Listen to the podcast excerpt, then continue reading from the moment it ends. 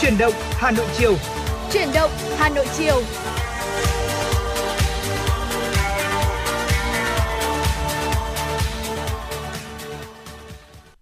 Xin được mến chào quý vị thính giả và nhạc hiệu của truyền động Hà Nội chiều cũng đã vang lên và ngày hôm nay thì Hồng Hạnh và Quang Minh đã quay trở lại và đồng hành cùng với quý vị trên tần số 96 MHz. Và thưa quý vị, ngày hôm nay thì chúng tôi vẫn sẽ tiếp tục mang đến cho quý vị những thông tin hữu ích và bên cạnh đó là những chuyên mục với những nội dung mà chúng tôi đã chuẩn bị từ trước như là những uh, thông tin về thực cảnh sâu tinh hoa Bắc Bộ, một trong số những sâu diễn thực cảnh lớn nhất Việt Nam. Ừ. Và bên cạnh đó thì còn có cả những cái xu hướng thời trang của giới trẻ ngày nay và mong rằng là với những thông tin này thì quý vị cũng sẽ cố định tần sóng và đồng hành trong 120 phút trực tiếp cùng với Hồng Hạnh và Quang Minh trong buổi chiều ngày hôm nay. Dạ vâng, thưa quý vị, một buổi chiều chủ nhật có thể nói rằng là thời tiết cũng rất là ủng hộ phải không ạ? Ừ.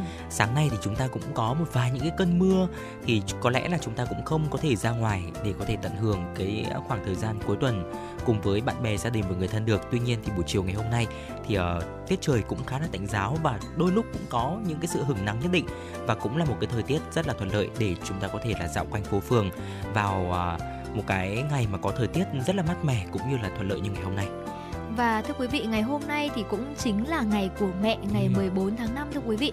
Và giống như sáng nay thì chúng tôi cũng đã có gửi đến quý vị một vài những thông tin về ngày đặc biệt ngày hôm nay là ngày của mẹ. Thì Hồng Hạnh cũng mong rằng là trong những cái thời gian cuối cùng của ngày hôm nay, nếu mà quý vị chúng ta còn chưa kịp gửi đến người mẹ của mình những món quà nho nhỏ hoặc là những bó hoa tươi thắm hoặc đơn giản thì ờ, chúng ta chưa kịp là ăn tối này cùng với người mẹ của mình thì Hồng Hạnh nghĩ rằng là trong buổi tối ngày hôm nay hãy dành thời gian để chúng ta quay trở về gia đình và dành thời gian để có thể là tặng một món quà nho nhỏ đơn giản thôi nấu một bữa cơm thật ngon để ăn với mẹ của mình quý vị nhé. Và ngày hôm nay thì chúng tôi cũng sẽ liên tục cập nhật đến quý vị những giai điệu âm nhạc và quý vị cũng đừng quên rằng hãy tương tác với chúng tôi qua số điện thoại nóng của chương trình là 024 3773 6688 quý vị nhé. Và ngay bây giờ thì Hồng Hạnh cũng muốn là gửi đến quý vị một số những thông tin thời tiết mà chúng tôi cũng đã cập nhật. Thưa quý vị, theo Trung tâm Dự báo Khí tượng Thủy văn Quốc gia, hôm nay ngày 14 tháng 5, thời tiết phía Tây Bắc Bộ mưa rào và rông rải rác, vài nơi mưa vừa mưa to và lượng mưa đạt từ 10 đến 30 mm trên 24 giờ và có nơi trên 50 mm trên 24 giờ. Khu vực từ Thừa Thiên Huế đến Phú Yên và Tây Nguyên có mưa rào, vài nơi mưa to đến rất to, với lượng mưa từ 20 đến 40 mm trên 24 giờ và có nơi trên 80 mm trên 24 giờ. Mưa rông tập trung vào chiều tối. Và trong mưa rông thì cũng cũng có khả năng xảy ra lốc, xét mưa đá và gió giật mạnh, mưa to đến rất to, cục bộ có khả năng gây ra tình trạng ngập úng tại các vùng trũng thấp. Nam Bộ thì ngày nắng gián đoạn, chiều tối có mưa rào rải rác và có nơi có rông. Tại thủ đô Hà Nội thì ngày hôm nay thời tiết sẽ là nhiều mây, mưa vài nơi và nhiệt độ thấp nhất từ 21 đến 23 độ C, cao nhất từ 26 đến 28 độ C. Phía Tây Bắc Bộ thì nhiều mây, mưa rào và rông rải rác, vài nơi mưa vừa, mưa to. Trong mưa rông có khả năng xảy ra lốc, xét, mưa đá và gió giật mạnh. Nhiệt độ thấp nhất từ 21 đến 24 độ C, có nơi dưới 20 độ C và cao nhất từ 26 đến 29 độ, có nơi trên 29 độ. Phía Đông Bắc Bộ nhiều mây và có mưa vài nơi, nhiệt độ thấp nhất từ 20 đến 23 độ C, vùng núi có nơi dưới 20 độ C và cao nhất từ 26 đến 29 độ. Uh, chúng ta cũng có thể thấy rằng là trong ngày hôm nay thì uh, hiện tượng thời tiết vẫn sẽ khá là mát mẻ ừ. và cũng vẫn sẽ có khả năng là có mưa ở chiều tối. Vì vậy mà mong rằng nếu mà quý vị chúng ta có những cái nhu cầu di chuyển trên các cung đường thì cũng sẽ luôn luôn đảm bảo là có mang theo áo mưa này, bên cạnh đó là áo khoác để có thể là giữ ấm được uh, cơ thể và bên cạnh đó là bảo vệ được sức khỏe của mình. Dạ vâng thưa quý vị, bên cạnh đó thì uh, uh, có thể thấy rằng là tuần sau chúng ta cũng sẽ đón những cái đợt nắng nóng tiếp theo. Uh, dự báo thời tiết các khu vực đêm ngày hôm nay cho đến ngày 16 tháng 5 thưa quý vị. Phía Tây Bắc Bộ có mưa rào và rông rải rác, cục bộ có mưa vừa mưa to và từ ngày mùng 16 tháng 5 thì có mưa rào và rông vài nơi và có nơi nắng nóng. Phía Đông Bắc Bộ đêm và sáng có mưa, mưa rào rải rác. Từ ngày 15 tháng 5 thì có mưa vài nơi. À, còn nhận định thời tiết từ đêm ngày 16 cho đến ngày 24 tháng 5 thưa quý vị. Phía Tây Bắc Bộ từ ngày 17 cho đến ngày 23 tháng 5 có khả năng có nắng nóng diện rộng. Phía Đông Bắc Bộ từ ngày 17 đến ngày 18 tháng 5 và từ ngày 21 đến ngày 23 tháng 5 có khả năng có nắng nóng diện rộng và từ ngày 19 cho đến ngày 20 tháng 5 thì có mưa rào và rông rải rác à, vì vậy nên là ừ, hy vọng sẽ mang đến cho quý thính giả thêm những cái thông tin dự báo thời tiết để chúng ta có chuẩn bị một cái tuần tiếp theo à, thật là thuận lợi cho những kế hoạch của mình thưa quý vị. Và thưa quý vị để mở đầu cho chuyển động Hà Nội chiều ngày hôm nay thì chúng tôi cũng đã có chuẩn bị một ca khúc. Và ca khúc này thì cũng chính là một ca khúc rất đặc biệt để dành tặng cho ngày hôm nay ngày của mẹ. Và ngay bây giờ xin mời quý vị sẽ cùng lắng nghe giọng hát của Min, Eric và Phạm Hoài Nam với ờ, ca khúc Chưa bao giờ mẹ kể. Xin mời quý vị sẽ cùng lắng lắng nghe.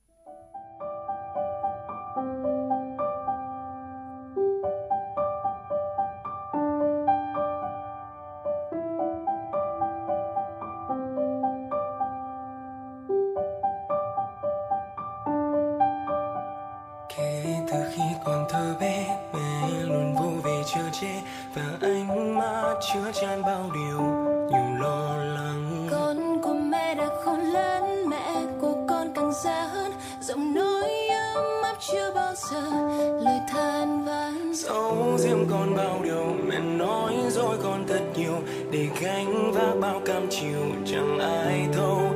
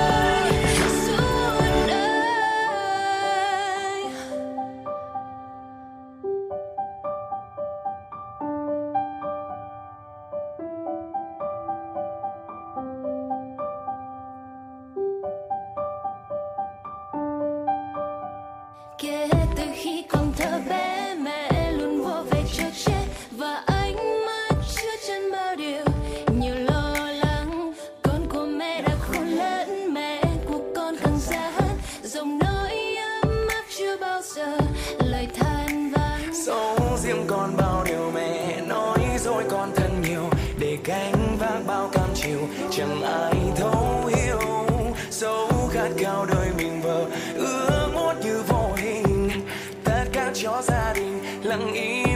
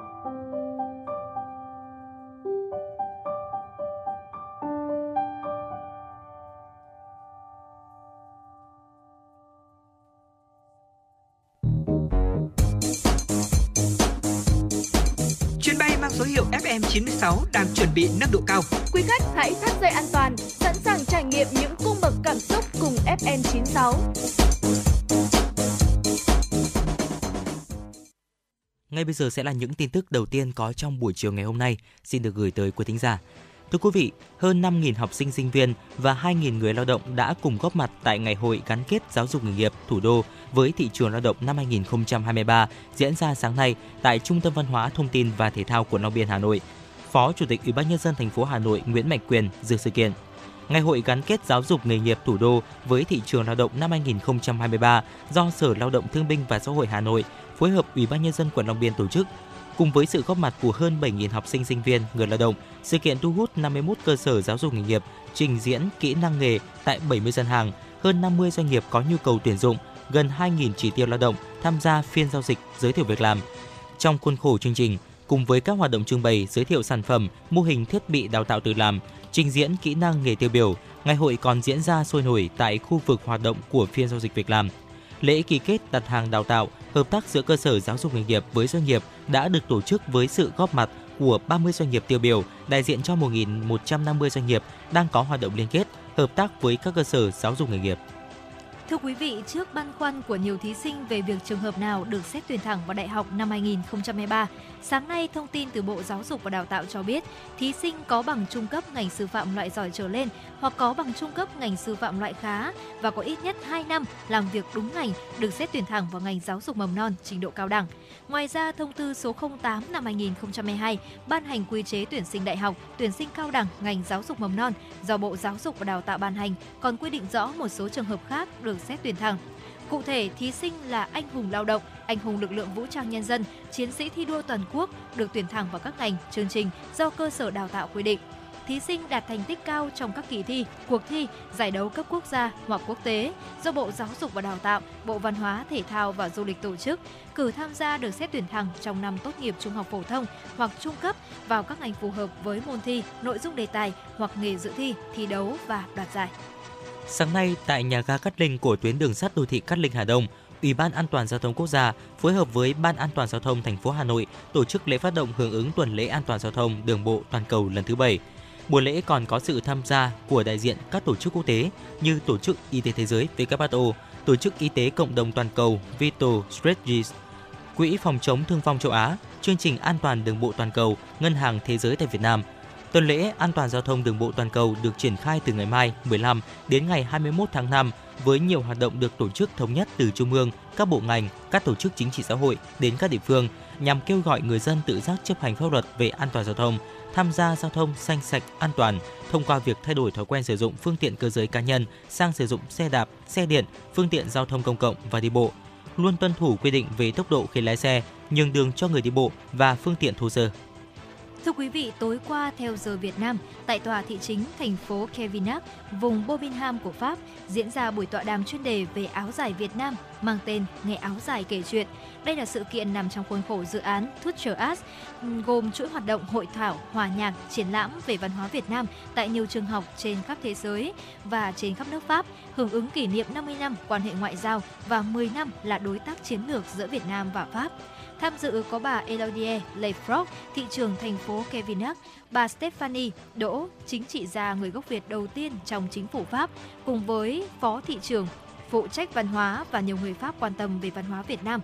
Tại sự kiện này, triển lãm trực tuyến áo dài kể chuyện tại địa chỉ www.touchas.com cũng được ra mắt lần đầu trước công chúng Pháp. Trong đó ghi chép lại câu chuyện của các nhân vật khắp thế giới về những dấu ấn đáng nhớ trong cuộc đời họ có sự hiện diện của tà áo dài. Các câu chuyện đều được thể hiện bằng cả ba thứ tiếng là tiếng Anh, tiếng Việt và tiếng Pháp, được giới thiệu đều đặn hàng tuần từ ngày 13 tháng 5 đến 15 tháng 7 năm 2023, ngày kết thúc của toàn bộ chuỗi dự án Touch As. Và nhiếp ảnh gia trẻ Thảo Nguyễn cũng giới thiệu bộ sưu tập ảnh Mơ màng Hội An sẽ được trưng bày tại tòa thị chính thành phố Kevinac từ ngày 13 tới ngày 28 tháng 5. Tọa đàm và triển lãm Nghe áo dài kể chuyện được tổ chức bởi các hiệp hội Aspect, Việt Nam Britain và Epis Lorien cùng sự hỗ trợ của thành phố Kevinac để gây quỹ hỗ trợ cho các trại trẻ mồ côi và khuyết tật tại ba miền Bắc, Trung Nam của Việt Nam. Và thưa quý vị, vừa rồi là một số những tin tức đầu tiên có trong buổi chiều ngày hôm nay do biên tập viên Kim Dung thực hiện. Sẽ còn rất nhiều những tin tức nữa được Quang Minh Hồng Hạnh tiếp tục cập nhật trong phần sau của chương trình. Còn bây giờ thì xin được quay trở lại với không gian âm nhạc của FM96.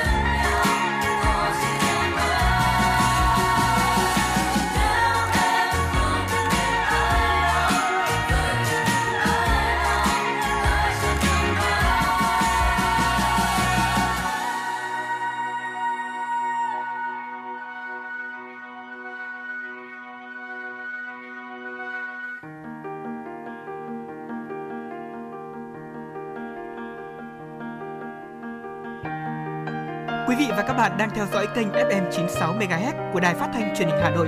Hãy giữ sóng và tương tác với chúng tôi theo số điện thoại 024 3773 6688. FM 96 đồng hành trên mọi nẻo đường. Thưa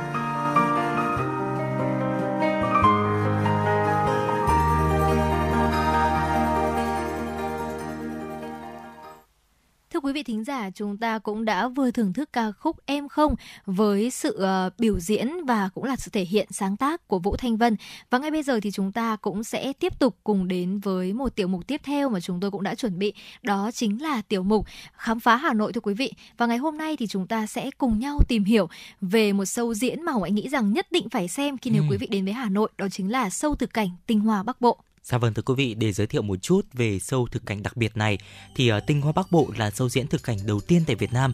Ngay khi được khởi diễn lần đầu tiên vào năm 2017, chương trình đã tạo nên cơn sốt với khán giả và du khách bởi quy mô sân khấu hoành tráng, kỹ xảo hiện đại cùng với số lượng diễn viên rất đông đảo. Và không tránh khỏi những tác động bởi đại dịch Covid-19 thì Tinh Hoa Bắc Bộ vừa qua thì cũng đã có những lúc phải tạm dừng trình diễn để có thể bảo đảm giãn cách xã hội. Tuy nhiên thưa quý vị, ngay sau khi mọi hoạt động trở lại bình thường thì à, độ hot của Tinh Hoa Bắc Bộ đang dần được hâm nóng trở lại. Điểm nhấn đặc biệt của Tinh Hoa Bắc Bộ chính là sân khấu lớn có diện tích lên tới là 4.300 m2 nằm ngay dưới chân núi Chùa Thầy thuộc xã Sài Sơn, huyện Quốc Oai, Hà Nội. Các màn trình diễn thì được hỗ trợ bởi công nghệ âm thanh, ánh sáng, hình ảnh, thiết bị hiện đại, dẫn dắt khán giả bước vào câu chuyện thiên nhiên, đời sống tinh thần phong phú của cộng đồng cư dân người Việt xưa và yếu tố dân gian truyền thống cũng như là tinh hóa văn hóa được uh, tái hiện lại thì cũng đã góp phần nâng tầm những cái giá trị di sản văn hóa, bao gồm là múa rối nước này, hay là quan họ, hay là chầu văn. Đồng thời thì cũng đã tạo nên những cái trải nghiệm vô cùng đặc biệt và độc đáo, cũng như là đáng nhớ về vùng châu thổ sông Hồng, từ thi ca, nhạc họa cho đến Phật giáo và tín ngưỡng, thưa quý vị. Và khi mà xem sâu thực cảnh này thì khán giả chắc chắn sẽ đi từ bất ngờ đến thú vị rồi vỡ hòa cảm xúc sau khi thưởng thức trọn vẹn cả 6 phân cảnh trình diện ấn tượng của các nghệ sĩ cùng những diễn viên đặc biệt là những người nông dân chính hiệu Sài Sơn. Mở đầu chính là màn thi ca lấy cảm hứng từ những vần thơ trong bài thơ thu Điếu của Nguyễn Khuyến, bài dân ca Tát nước đầu đình và lời du con Bắc Bộ. Phân cảnh đã mở ra một không gian làng quê Việt thật nhẹ nhàng và gần gũi. Nhạc họa tái hiện hình ảnh bốn cô gái trong tranh tố nữ hàng trống, biểu diễn các loại nhạc cụ khác nhau trong âm nhạc truyền thống Việt Nam, bao gồm sáo, đàn tỳ bà, đàn nhị và đàn nguyệt. Đây chính là phần cảnh được coi là thời khắc đẹp nhất của vở diễn. Đặc biệt, giữa khung cảnh thì đàn tiên nữ ùa vào sân khấu và thể hiện những điệu múa uyển chuyển trên mặt nước. Và uh, mô phỏng còi hầu đồng được UNESCO công nhận là di sản văn hóa thế giới cũng xuất phát từ tín ngưỡng thờ thánh mẫu đệ tam và tín ngưỡng đạo mẫu, vị thánh cai quản các vùng nước non, giúp cho nền nông nghiệp và đời sống nhân dân gặp nhiều thuận lợi. Và đến một phân cảnh tiếp theo đó chính là phân cảnh cõi Phật, tương truyền thiền sư từ đạo hạnh người sáng lập ra chùa thầy trước khi tu hành từng là một thầy lang truyền chữa bệnh cho những người dân nghèo khổ mà không lấy tiền ông còn dạy nhân dân cách để trồng trọt và những trò chơi dân gian điển hình là múa rối nước và nay cũng đã trở thành một loại hình nghệ thuật đậm đà bản sắc văn hóa Việt Nam Dạ vâng thưa quý vị, hoài cổ với hình ảnh các sĩ tử khăn gói liều trõng đi thi, các họa truyền thống hiếu học, văn ôn võ luyện của dân tộc Việt và gợi nhớ về Hoàng Thành Thăng Long được thể hiện trên nền nhạc hào hùng. Và cuối cùng đó chính là phân cảnh ngày hội. Đây cũng là phân cảnh cuối cùng trong show diễn tái hiện lại chân thực cảnh ngày hội quê hương thông qua những làn điệu đối đáp dân ca quan họ, các trò chơi dân gian mà thời nay thì hiếm thấy đến ờ, tụ rước kiểu sông Loan, sông Đình. Bài hát Người ơi, người ở đừng về được cất lên cuối vở diễn là một cái lời chào tạm biệt gây nhiều cảm xúc, lưu luyến đối với khán giả. Tinh Hoa Bắc Bộ thì đã nhận được đánh giá cao của các chuyên gia văn hóa và các tổ chức ở giải thưởng uy tín trên toàn thế giới. Cụ thể thì đầu tháng 6 năm 2018 thưa quý vị, show diễn đã nhận được giải vàng Stevie Award châu Á Thái Bình Dương, giải thưởng thường niên dành cho cộng đồng doanh nghiệp được tờ New York Post của Mỹ ví như là hệ thống giải Oscar dành cho giới kinh doanh với hạng mục là đổi mới trong truyền thông, truyền thông thị giác và giải trí trực quan. Tổ chức Guinness Việt Nam trao bằng xác lập hai kỷ lục bao gồm là show diễn có sân khấu mặt nước lớn nhất Việt Nam và show diễn có số lượng diễn viên là nông dân đông nhất Việt Nam. Bên cạnh đó thì từ tháng 3 năm 2022, Tinh Hoa Bắc Bộ đã tái khởi diễn sau một thời gian phải tạm ngừng vì yêu cầu giãn cách xã hội. Hiện nay thì show diễn đã mở cửa đón khách vào tối thứ bảy hàng tuần với nhiều chính sách giá ưu đãi đặc biệt hấp dẫn thưa quý vị. Và theo như ông Trần Văn Vũ, trưởng phòng kinh doanh và truyền thông công ty cổ phần Tuần Châu Hà Nội cũng cho biết, mặc dù gặp nhiều khó khăn do những tác động quá lớn của đại dịch Covid-19, song công ty vẫn tìm mọi cách khắc phục để đảm bảo duy trì và chương trình phục vụ khán giả hàng tuần. Hiện tại thì lượng khách và đoàn du lịch xem tinh hoa Bắc Bộ cũng đã có ổn định hơn và cũng rất là phổ biến những đối tượng như là học sinh, sinh viên và khách nội đô. Số lượng khán giả quay trở lại cũng đang tăng dần lên mỗi tuần và hiện thì cũng đã có những booking đến từ các công ty du lịch và khách nội địa đến từ những tỉnh thành khác. Với mong muốn là hỗ trợ các doanh nghiệp và góp phần kích cầu du lịch, công ty Tuần Châu cũng sẽ áp dụng những chính sách ưu đãi uh, cho đến hết năm 2023. Và Sài Sơn thì có nhiều nghệ nhân với những nghề truyền thống. Vì vậy khi mà thực hiện vở diễn Tinh Hoa Bắc Bộ, mục đích chính cũng chính là tạo công ăn việc làm ổn định cho người dân.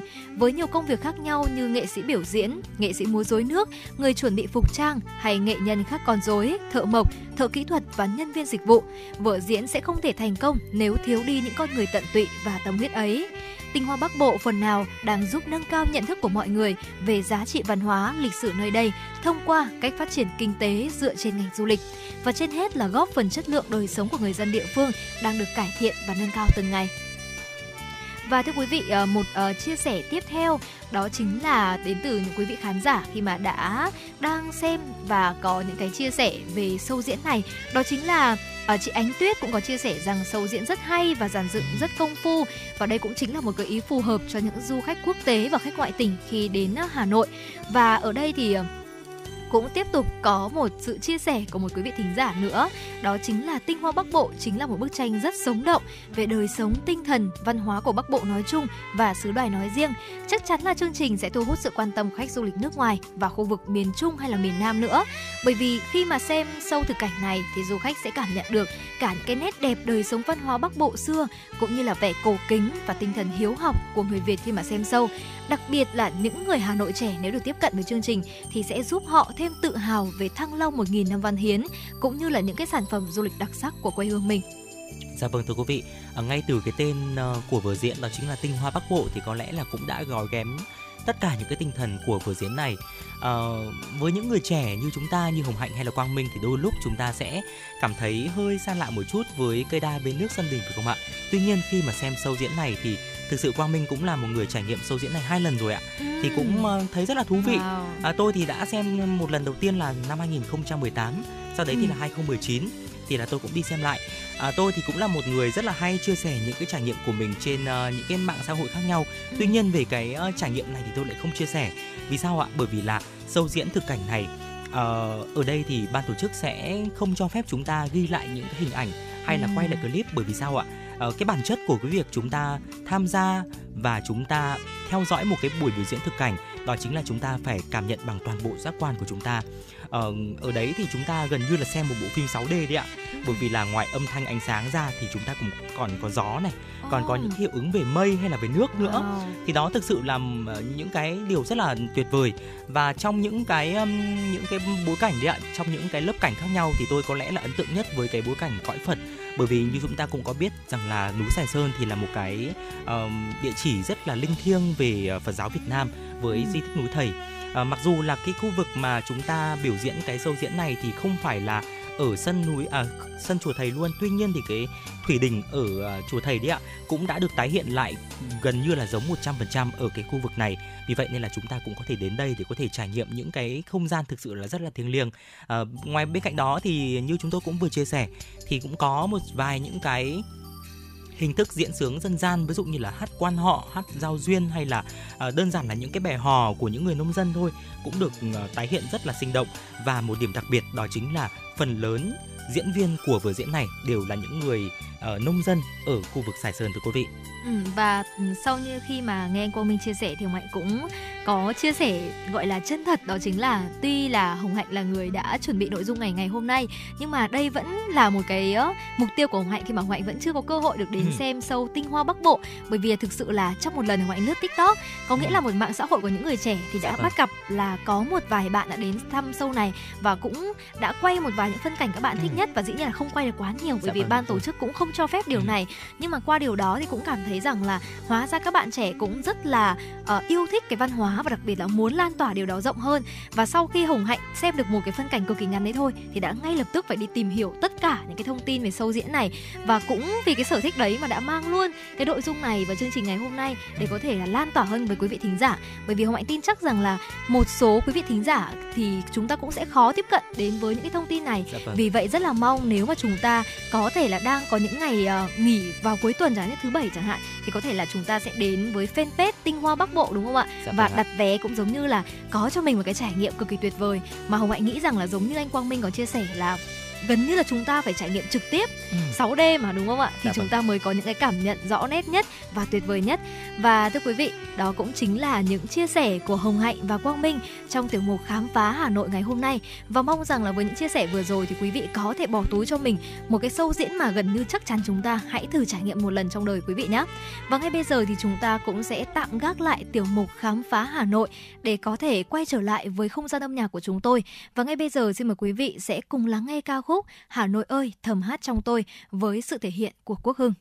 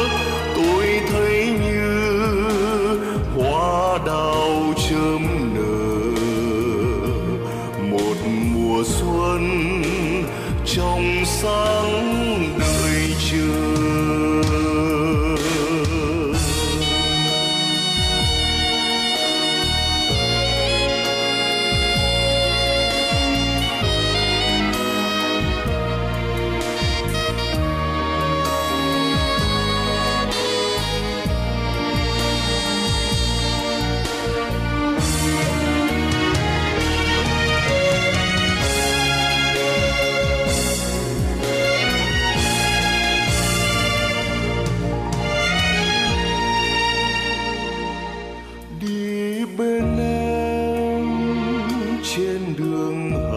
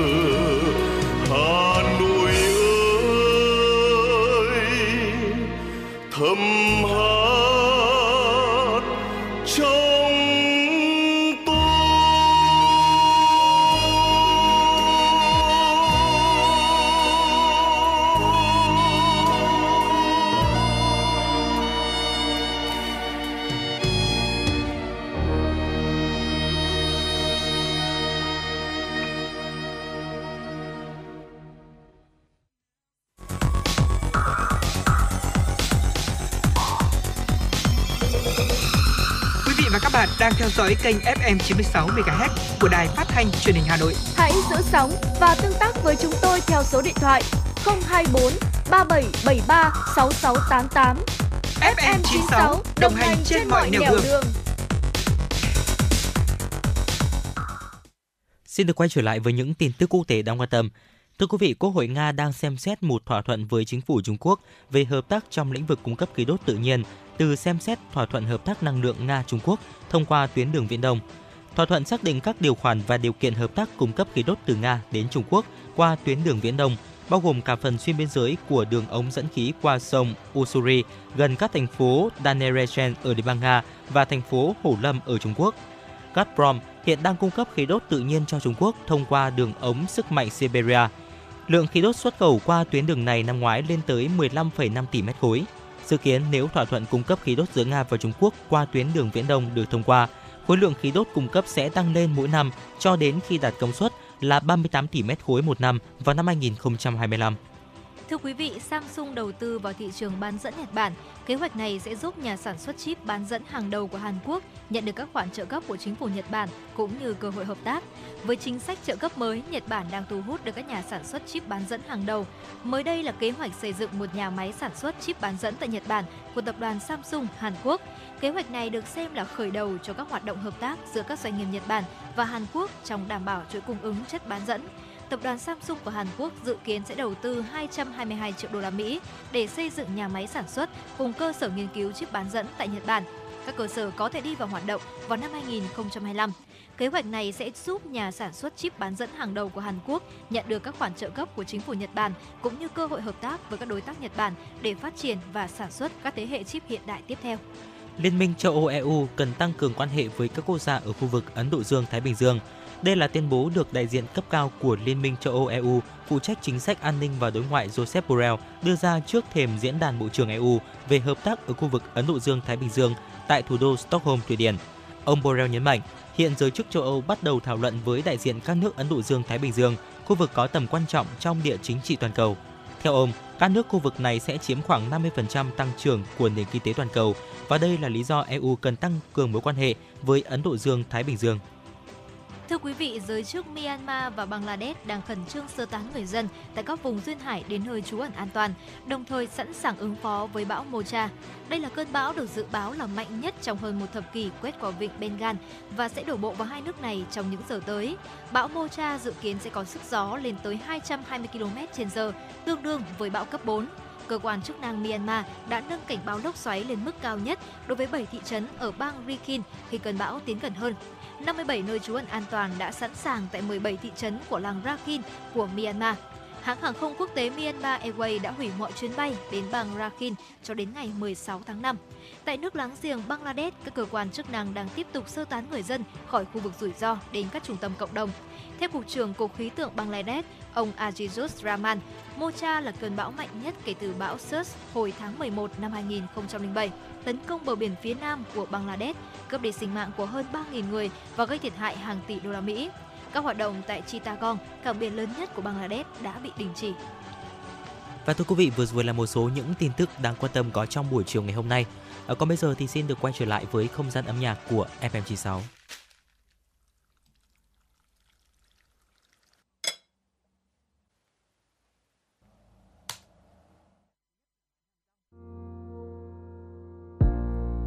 Giọt mưa trong chiều phai, đường khuya không còn ai.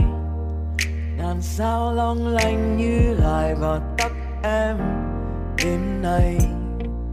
Mình không lo ngày mai, hôm nay là mãi mãi. Thời gian như đã đứng lại, từng phút giây như thêm dài. Ta mỗi khi tay trong tay ta quên đi thế giới ngoài kia, mình quên hết đi bao lo âu, bao phiền. Tình yêu đôi ta giống như bài tình ca, từ ngày xa xưa vẫn chưa ngừng vang. Tình yêu đôi ta giống như trà mật ong, chuyện nơi ấm áp giữa đông lạnh giá. Tình yêu đôi ta giống như một điều vai cầm chặt tay nhau dưới ánh trăng vàng. Tình yêu đôi ta vẫn thơ thiết tha. Tình yêu đôi ta giống như bài tình ca.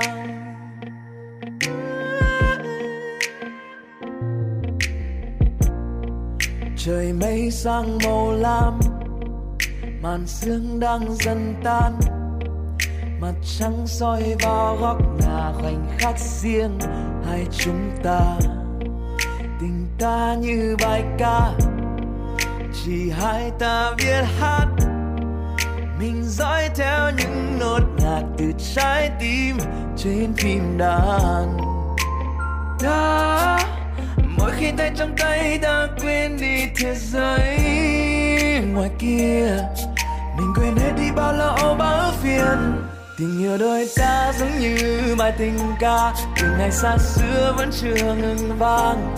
Tình yêu đôi ta giống như trà mật ong, chuyện hơi ấm áp giữa đông lạnh giá. Tình yêu đôi ta giống như một điều vật cầm chặt tay nhau dưới ánh trăng vàng. Tình yêu đôi ta giống như từng vần thơ thiết tha. Tình yêu đôi ta giống như bài tình ca.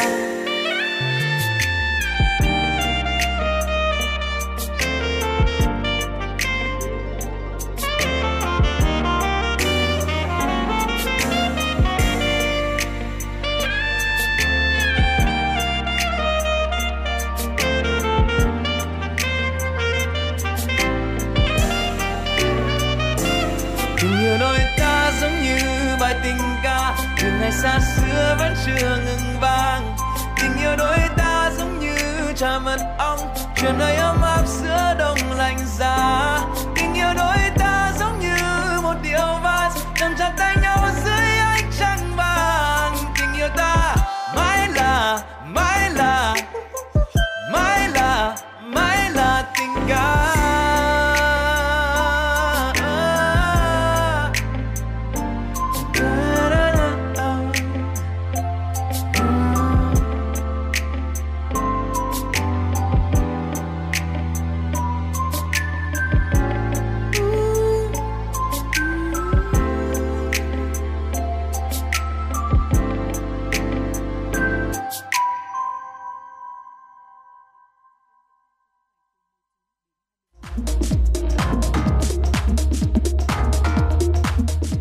bạn đang trên chuyến bay mang số hiệu FM96.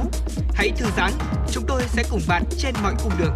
Hãy giữ sóng và tương tác với chúng tôi theo số điện thoại 024 3773 6688.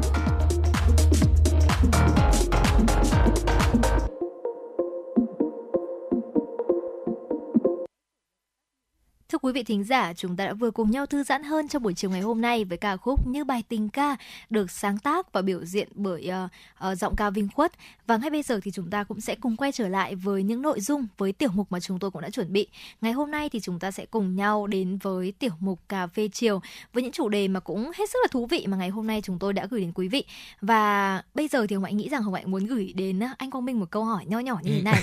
Ờ, không biết là bao giờ anh đã cảm thấy rằng là trong tủ đồ của mình này hoặc là trong nhà của mình có quá nhiều thứ mà mình cảm Ừ. thấy là vẫn cần dùng nhưng mà quá lâu rồi mình không sử dụng đến và cuối cùng thì mình nghĩ rằng là mình đã đến lúc phải đem nó đi nhưng mà vẫn đầy sự tiếc nuối chưa? Dạ vâng, chắc chắn rồi ạ. Tôi thường xuyên có cái cảm giác đó và thường xuyên là không vượt qua chính mình để có thể là à, Ừm. gọi là thực hiện cái việc là chúng ta thanh lọc cái tủ quần áo của mình đấy ạ. Ừm. Và đầu chương trình thì tôi với Hồng Hạnh thì cũng đã chia sẻ một chút về việc là chúng ta à, hướng đến cái lối sống tối giản và bền Ừ. vững như thế nào bằng cách là chúng ta ờm, dọn bớt những cái tủ quần áo này Ừ. hay là có những cái lựa chọn về mặt thời trang một cách bền vững hơn như là chúng ta à, sử dụng những cái chất liệu bền vững này những chất liệu mà có thể là chúng ta tái sử dụng được hay Ừ. thậm chí là có thể là chúng ta à, sử dụng những cái đồ gọi là second hand đấy ạ thì Ừ, vẫn đúng có thể là một cái một vài những cái phương pháp một vài những cái lựa chọn để chúng ta có thể hướng tới một cái lối sống bền vững hơn cũng như là thân thiện với môi trường hơn thưa quý vị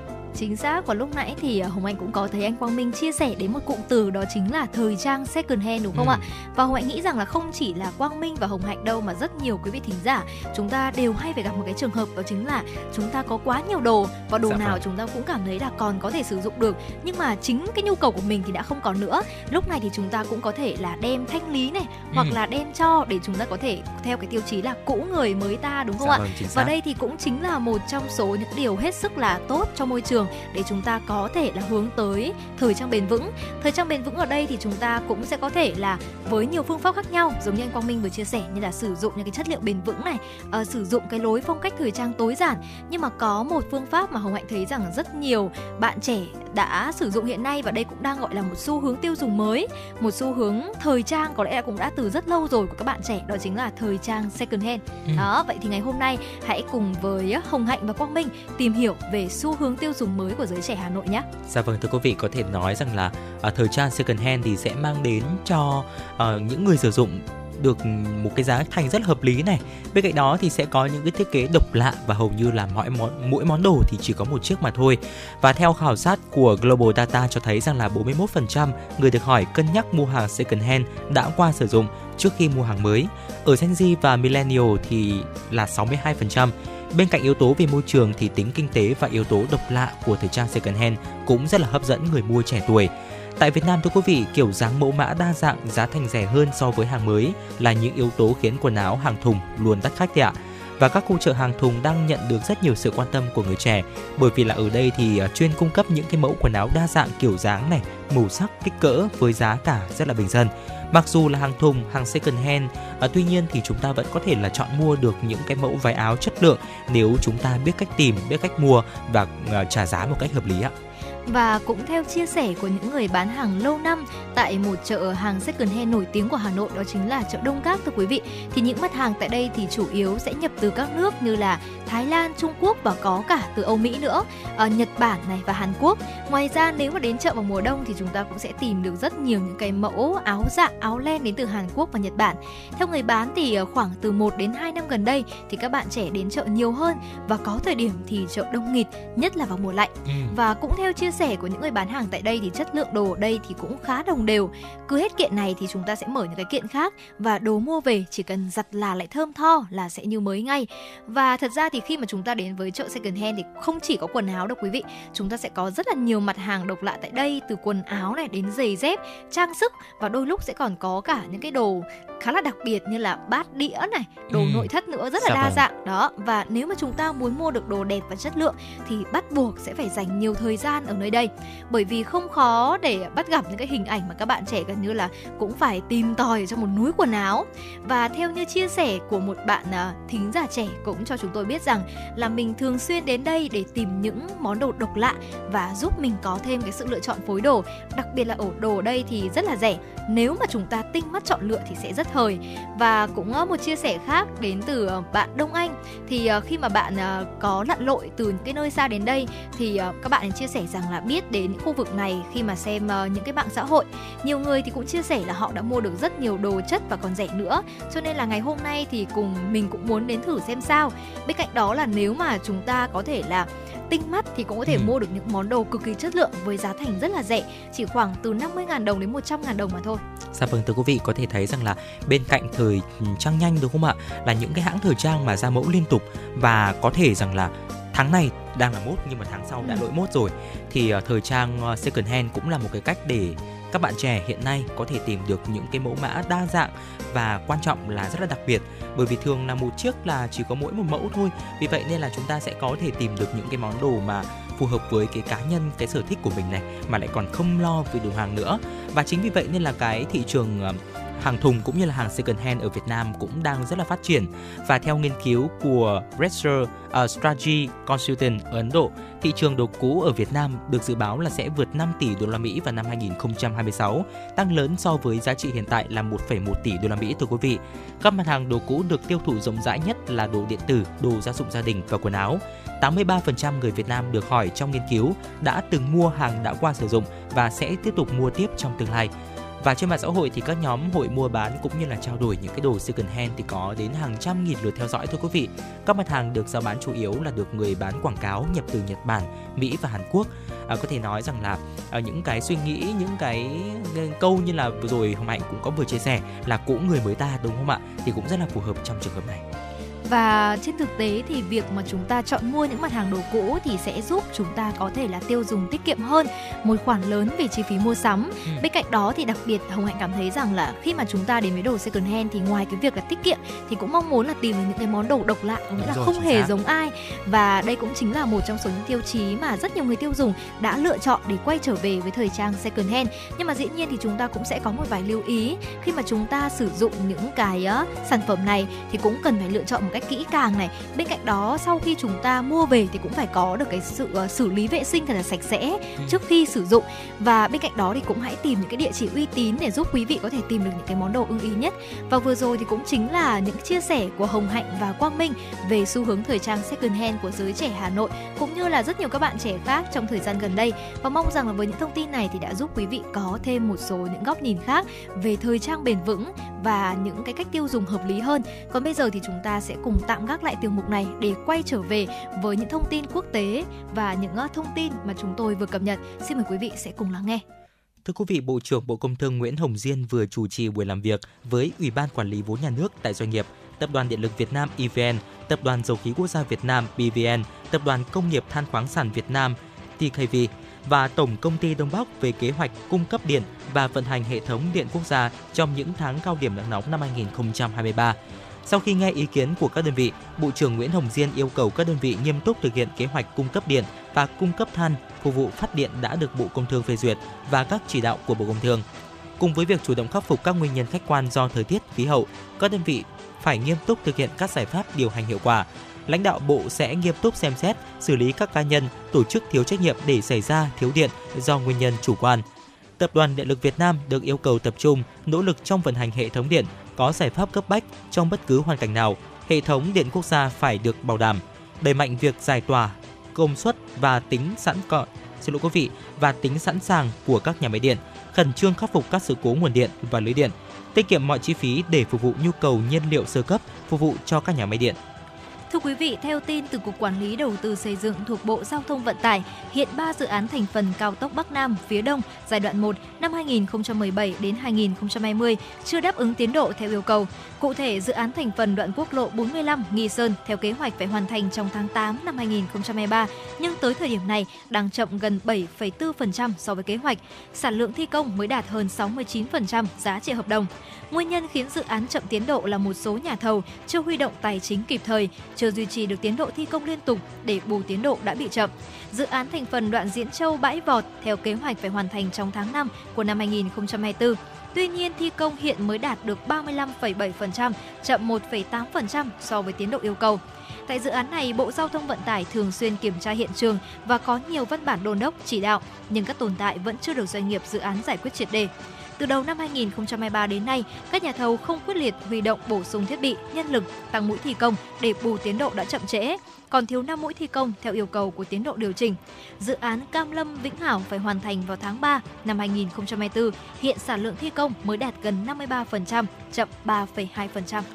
Công an quận Nam Từ Liêm Hà Nội thông tin vừa bắt giữ Bùi Minh Ngọc, sinh năm 1984, cộng tác viên một tạp chí và Nguyễn Trung Sáng, sinh năm 1979, thư ký tòa soạn một tạp chí để điều tra về hành vi cưỡng đoạt tài sản. Trước đó vào ngày 6 tháng 5, Công an quận Nam Từ Liêm nhận được đơn trình báo của chị T, nhân viên phòng khám nha khoa Sunny Dental về việc có người gọi điện nhận là phóng viên tạp chí, viết bài phản ánh không đúng về phòng khám nha khoa.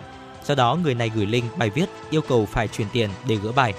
Tối ngày 11 tháng 5 vừa qua, Công an quận Nam Từ Liêm bắt giữ Bùi Minh Ngọc ở quận Nam Từ Liêm khi đối tượng này đang nhận 5 triệu đồng từ chị T tại một quán cà phê trên phố Đỗ Đức Dục, phường Mễ Trì, quận Nam Từ Liêm. Tiến hành điều tra mở rộng, Công an quận Nam Từ Liêm bắt giữ Nguyễn Trung Sáng ở quận Cầu Giấy. Sáng là thư ký tòa soạn của tạp chí nơi Bùi Minh Ngọc cộng tác. Lực lượng chức năng đang mở rộng điều tra và làm rõ vụ việc. Thưa quý vị, vừa rồi cũng chính là những thông tin mà chúng tôi muốn gửi đến quý vị. Và ngay bây giờ thì chúng tôi cũng đã uh, cập nhật được những thông tin mới nhất về ờ, kỳ thể thao SEA Games ngày hôm nay. Và thưa quý vị, ngày hôm nay theo những kết quả mà chúng tôi vừa tổng hợp được thì Việt Nam vẫn đang đứng đầu với 96 huy chương vàng, 79 huy chương bạc, 87 huy chương đồng và tổng là 262 huy chương. Tiếp theo thì chính là đoàn thể thao Thái Lan với 79 huy chương vàng, 56 huy chương bạc, 80 huy chương đồng và tổng là 215 huy chương. Và đứng thứ ba trên bảng uh, xếp hạng chính là đoàn thể thao của Campuchia với 60 huy chương vàng, 54 huy chương bạc, 86 huy chương đồng và tổng là 200 huy chương. Và thưa quý vị, vừa rồi thì cũng chính là những cập nhật cuối cùng và cũng giống như những thông tin về thể thao mà chúng tôi muốn gửi đến quý vị trong buổi chiều ngày hôm nay. Và chúng tôi vẫn sẽ tiếp tục quay trở lại trong vài phút nữa để gửi đến quý vị những thông tin và bên cạnh đó là những tọa đàm phóng sự mà chúng tôi đã chuẩn bị trong buổi chiều ngày hôm nay. Còn ngay bây giờ thì xin mời quý vị chúng ta sẽ cùng quay trở lại với những giai điệu âm nhạc và ngay bây giờ xin mời quý vị sẽ cùng đến với Yêu em hơn mỗi ngày, một sáng tác và được thể hiện bởi Andy. Ngày thật đáng nhớ là ngày được bên em, ngày được nắm đôi bàn tay nhỏ bé, tin vào lễ đường. Từ ngày mai cả hai sẽ trở thành một mà thôi. Ôi, hạnh phúc như vô bờ. Mình chịu khó nhường nhau một chút, đông đầy thêm từng phút xót vào tai lời yêu như vị ngọt nắng mai. Ngày hôm qua sẽ chẳng sông hôm nay, yêu em hơn mỗi ngày. Dẫu trên đầu nhiều tóc mai. Oh, hành trình mình yêu nhau dạng đời có em làm bạn đời thật may mắn khi anh nhận ra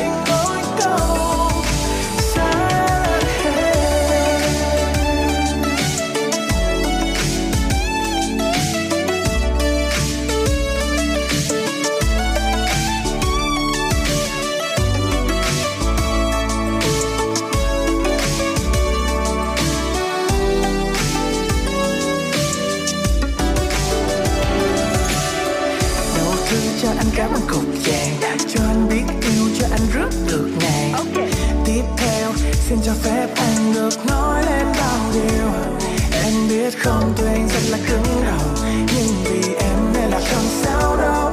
Chỉ cần ta thấu hiểu, ta sẽ càng thương yêu. Vì nhiều khi tương lai sẽ chẳng như mơ, còn nhiều bọn đều lo âu cho u sầu. Mai cứ vui lên đi, vì bên cạnh em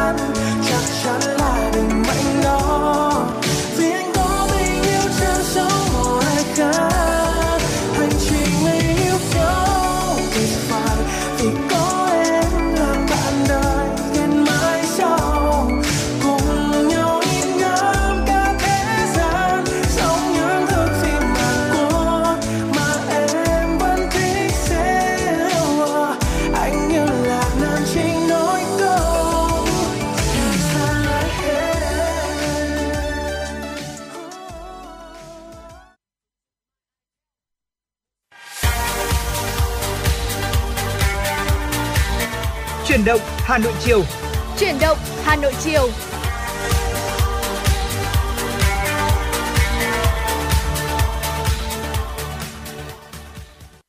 Quý thính giả thân mến, bây giờ là 17 giờ ngày 14 tháng 5 năm 2023. Chương trình truyền động Hà Nội chiều của chúng tôi đang được phát sóng trực tiếp trên tần số FM 96 MHz và website hanoionline.vn. Ngay bây giờ sẽ là những tin tức đáng quan tâm. Thưa quý vị và các bạn, chiều qua tại Phủ Chủ tịch, Chủ tịch nước Võ Văn Thường đã có buổi gặp mặt thân mật biểu dương 133 tập thể cá nhân là những điển hình tiên tiến học tập và làm theo tư tưởng, đạo đức, phong cách Hồ Chí Minh trong các cấp công đoàn, công chức, viên chức, người lao động cả nước. Cuộc gặp mặt càng ý nghĩa hơn khi được tổ chức đúng vào dịp toàn Đảng, toàn dân, toàn quân kỷ niệm 133 năm ngày sinh của Chủ tịch Hồ Chí Minh kính yêu. Bày tỏ xúc động được đón và gặp mặt 133 tập thể cá nhân điển hình, tiên tiến tại Phủ Chủ tịch trong tháng 5, in đậm nhiều dấu ấn lịch sử của đất nước. Thay mặt lãnh đạo Đảng, Nhà nước, Chủ tịch nước Võ Văn Thường gửi đến các đại biểu lời chúc mừng tốt đẹp và chia sẻ những tình cảm thân thiết.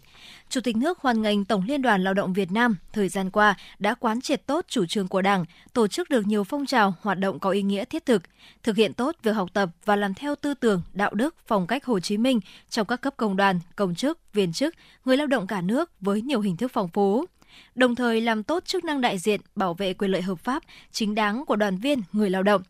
Chủ tịch nước đề nghị tổ chức công đoàn các cấp phát huy hơn nữa hiệu quả từ các phong trào hiện có và tiếp tục có thêm nhiều sáng kiến tổ chức các phong trào mới phù hợp với điều kiện và nhu cầu của công nhân trong điều kiện hiện nay để thu hút ngày càng lớn hơn sự tham gia của công nhân, tạo sự đồng thuận của xã hội và sự đồng tình của người sử dụng lao động, mang lại lợi ích cho người lao động, góp phần phát triển kinh tế và xã hội của đất nước. Những năm vừa qua, thành phố Hà Nội luôn quan tâm tập trung lãnh đạo, chỉ đạo phát triển nông nghiệp theo hướng sinh thái, xây dựng nông thôn hiện đại, nông dân văn minh, nâng cao năng suất, chất lượng sản phẩm, cải thiện đời sống thu nhập của nông dân.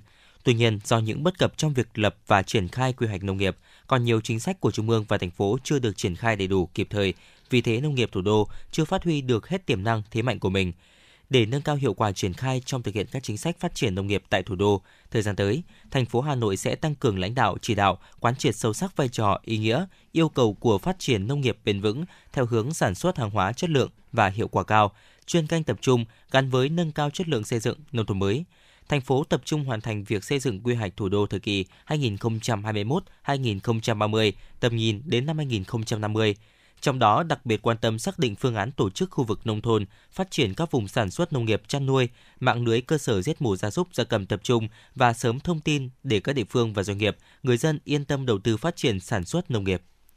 Thời gian qua, tình trạng vận chuyển buôn bán trái phép gia cầm, sản phẩm gia cầm qua biên giới vào Việt Nam tiếp tục diễn biến phức tạp, làm ảnh hưởng đến ngành chăn nuôi gia cầm trong nước và nguy cơ bùng phát dịch bệnh. Để ngăn chặn tình trạng này, ngành nông nghiệp đã phối hợp với các địa phương tăng cường kiểm tra, giám sát nhằm cung cấp cho thị trường thực phẩm an toàn, có nguồn gốc xuất xứ rõ ràng. Liên quan đến vấn đề này, Thứ trưởng Bộ Nông nghiệp và Phát triển Nông thôn Phùng Đức Tiến cho biết, các tỉnh thành phố cần chỉ đạo lực lượng công an, bộ đội biên phòng tập luyện chuyên án đấu tranh với các đối tượng vận chuyển, buôn bán gia cầm, sản phẩm gia cầm nhập lậu qua biên giới. Cùng với đó, tuyên truyền cho nhân dân khu vực biên giới về sự nguy hiểm của bệnh cúm gia cầm và tác hại khi buôn bán, vận chuyển gia cầm không được kiểm dịch và không rõ nguồn gốc xuất xứ. Kiểm soát và xử lý nghiêm tình trạng vận chuyển, bày bán gia cầm, sản phẩm gia cầm không rõ nguồn gốc, chưa qua kiểm dịch tại các chợ dân sinh, chợ đầu mối. Tăng cường kiểm tra đảm bảo an toàn vệ sinh thực phẩm, nhất là tại các cơ sở giết mổ, chế biến gia cầm và sản phẩm gia cầm. Thứ trưởng Bộ Nông nghiệp và Phát triển Nông thôn Phùng Đức Tiến cho rằng nhằm tăng cường kiểm soát sản phẩm gia cầm nhập khẩu, ngoài việc tuân thủ các điều kiện đã ký kết về thương mại, Việt Nam cũng cần xây dựng các tiêu chuẩn để ngăn chặn các sản phẩm không đảm bảo an toàn thực phẩm. Điều này sẽ đảm bảo lợi ích của người tiêu dùng cũng như người chăn nuôi trong cả nước. Một thông tin đáng quan tâm tiếp theo thưa quý vị. Đến thời điểm này, 201 thương nhân Trung Quốc đã đăng ký đến Bắc Giang khảo sát, ký kết hợp đồng thu mua vải thiều. Trung tâm khuyến công và xúc tiến thương mại Bắc Giang, Sở Công Thương Bắc Giang cho biết, sau hai đợt phê duyệt hồ sơ, đến nay 201 thương nhân Trung Quốc đã đăng ký nhập cảnh vào Việt Nam và đến Bắc Giang giám sát vùng nguyên liệu, ký kết các hợp đồng thu mua vải thiều. Danh sách các thương nhân Trung Quốc đã được Công an tỉnh Bắc Giang gửi đến Cục Quản lý xuất nhập cảnh Bộ Công an để làm các thủ tục cấp phép nhập cảnh. Theo dự kiến, cuối tháng 5, các thương nhân Trung Quốc sẽ bắt đầu nhập cảnh sang Bắc Giang để tham gia tiêu thụ vải thiều chín sớm. Sở Công Thương Bắc Giang cho biết năm 2023, toàn tỉnh có 29.700 ha vải thiều, trong đó diện tích cho thu hoạch ước đạt sản lượng trên 180.000 tấn. Thời gian thu hoạch dự kiến từ ngày 20 tháng 5 đến ngày 30 tháng 7. Những năm gần đây, ngành ngân hàng đi đầu trong chuyển đổi số, cũng như thúc đẩy các ngành kinh tế khác chuyển đổi số, góp phần hiện thực hóa các mục tiêu trong chiến lược quốc gia phát triển kinh tế số và xã hội số đến năm 2025, định hướng đến năm 2030. Việc số hóa hoạt động ngân hàng đã tạo điều kiện thuận lợi hơn cho cộng đồng doanh nghiệp và người dân tiếp cận tín dụng. Theo thống kê của Ngân hàng Nhà nước, hiện có 95% tổ chức tín dụng triển khai chuyển đổi số. Trong đó có những tổ chức tín dụng đã đạt 90% giao dịch khách hàng trên kênh số. Nhờ chuyển đổi số, tỷ lệ chi phí trên thu nhập của một số ngân hàng giảm xuống 30%, tiệm cận tỷ lệ mà nhiều ngân hàng khu vực đang hướng tới. Trong những tháng đầu năm 2023, giao dịch thanh toán không dùng tiền mặt tăng 53,51% về số lượng, giao dịch qua Internet tăng 88,11% về số lượng và 7,43% về giá trị. Qua điện thoại di động tăng tương ứng 65,55% và 13,31%. Qua phương thức QR code tăng tương ứng 160,71% và 43,84%. Trong khi đó, giao dịch qua máy rút tiền tự động ATM giảm 2,37% về số lượng và 4,02% về giá trị. Điều đó cho thấy xu hướng dịch chuyển sang thanh toán điện tử, thanh toán không dùng tiền mặt. Theo bạn, thứ gì tạo nên sự tự tin cho chúng ta khi nói chuyện? Cách ăn nói hay là ngôn ngữ cơ thể? Với tôi, đó là nụ cười. Cảm ơn các bác sĩ của nhà khoa Quang Hưng đã giúp tôi có được bí quyết chinh phục người mình thích. Một nụ cười tự nhiên và rạng rỡ.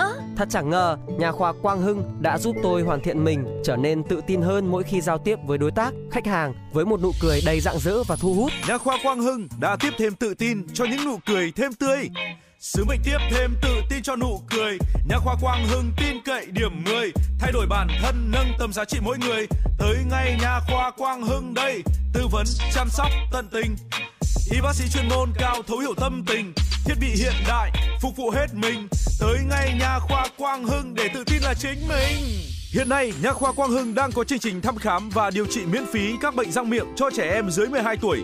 Hãy ghé ngay Nha khoa Quang Hưng tại số 4 lô A32, cổng chào khu đô thị Gelesimco A, An Khánh, Hoài Đức, Hà Nội hoặc số 150 Phan Đình Phùng, thị trấn Phùng hay ngã ba chợ Tân Lập, Đan Phượng. Chi tiết liên hệ 024 777 06699 hoặc truy cập website nha khoa quang hưng.com. Chuyến bay mang số hiệu FM96 đang chuẩn bị nâng độ cao. Quý khách hãy thắt dây an toàn, sẵn sàng trải nghiệm những cung bậc cảm xúc cùng FN96.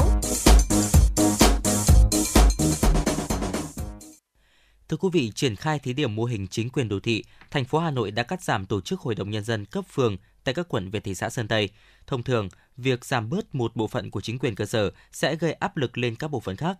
Song thực tế, việc tinh gọn bộ máy tại Hà Nội đang đem lại những hiệu quả tích cực trong công tác quản lý, nhất là trong giải quyết thủ tục hành chính phục vụ người dân và doanh nghiệp. Đây được xem là tiền đề để đưa Hà Nội tiến tới xã hội số trong tương lai. Phường Mỹ Đình 1 là phường đang trong quá trình đô thị hóa rất nhanh, nhiều vấn đề về trật tự đô thị, trật tự xã hội phức tạp. Tuy nhiên do được quán triệt, chuẩn bị nghiêm túc nên những thay đổi khi thực hiện thí điểm chính quyền đô thị như không tổ chức hội đồng nhân dân cấp phường, chủ tịch ủy ban nhân dân phường tăng cường đối thoại với người dân, công chức tư pháp, hộ tịch phường có thể được ủy quyền ký chứng thực. Tại phường, công tác đối thoại đã tạo ra nhiều đột phá. Qua các cuộc đối thoại, có những việc khó, tồn động trong nhiều năm được chính nhân dân tham gia và đề xuất hướng giải quyết cùng chính quyền. Chính quyền nắm vững những nguyện vọng của nhân dân.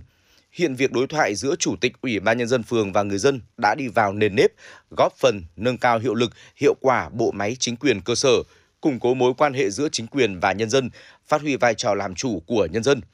Chia sẻ về vấn đề này, bà Hoàng Thị Minh Nguyệt, Bí thư Đảng ủy phường Mỹ Đình 1, quận Nam Từ Liêm cho biết.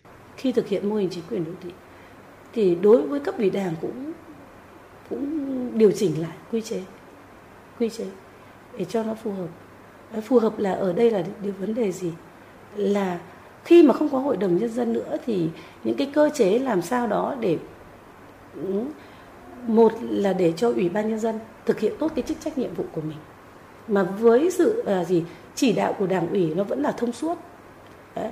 khi thực hiện mô hình chính quyền đô thị thì à, công chức của ủy ban nhân dân sẽ là công chức cấp quận Thế đối với ủy ban nhân dân, đối với mặt trận tổ quốc và các hội đoàn thể cũng vậy, cũng phải điều chỉnh cho nó phù hợp khi thực hiện mô hình.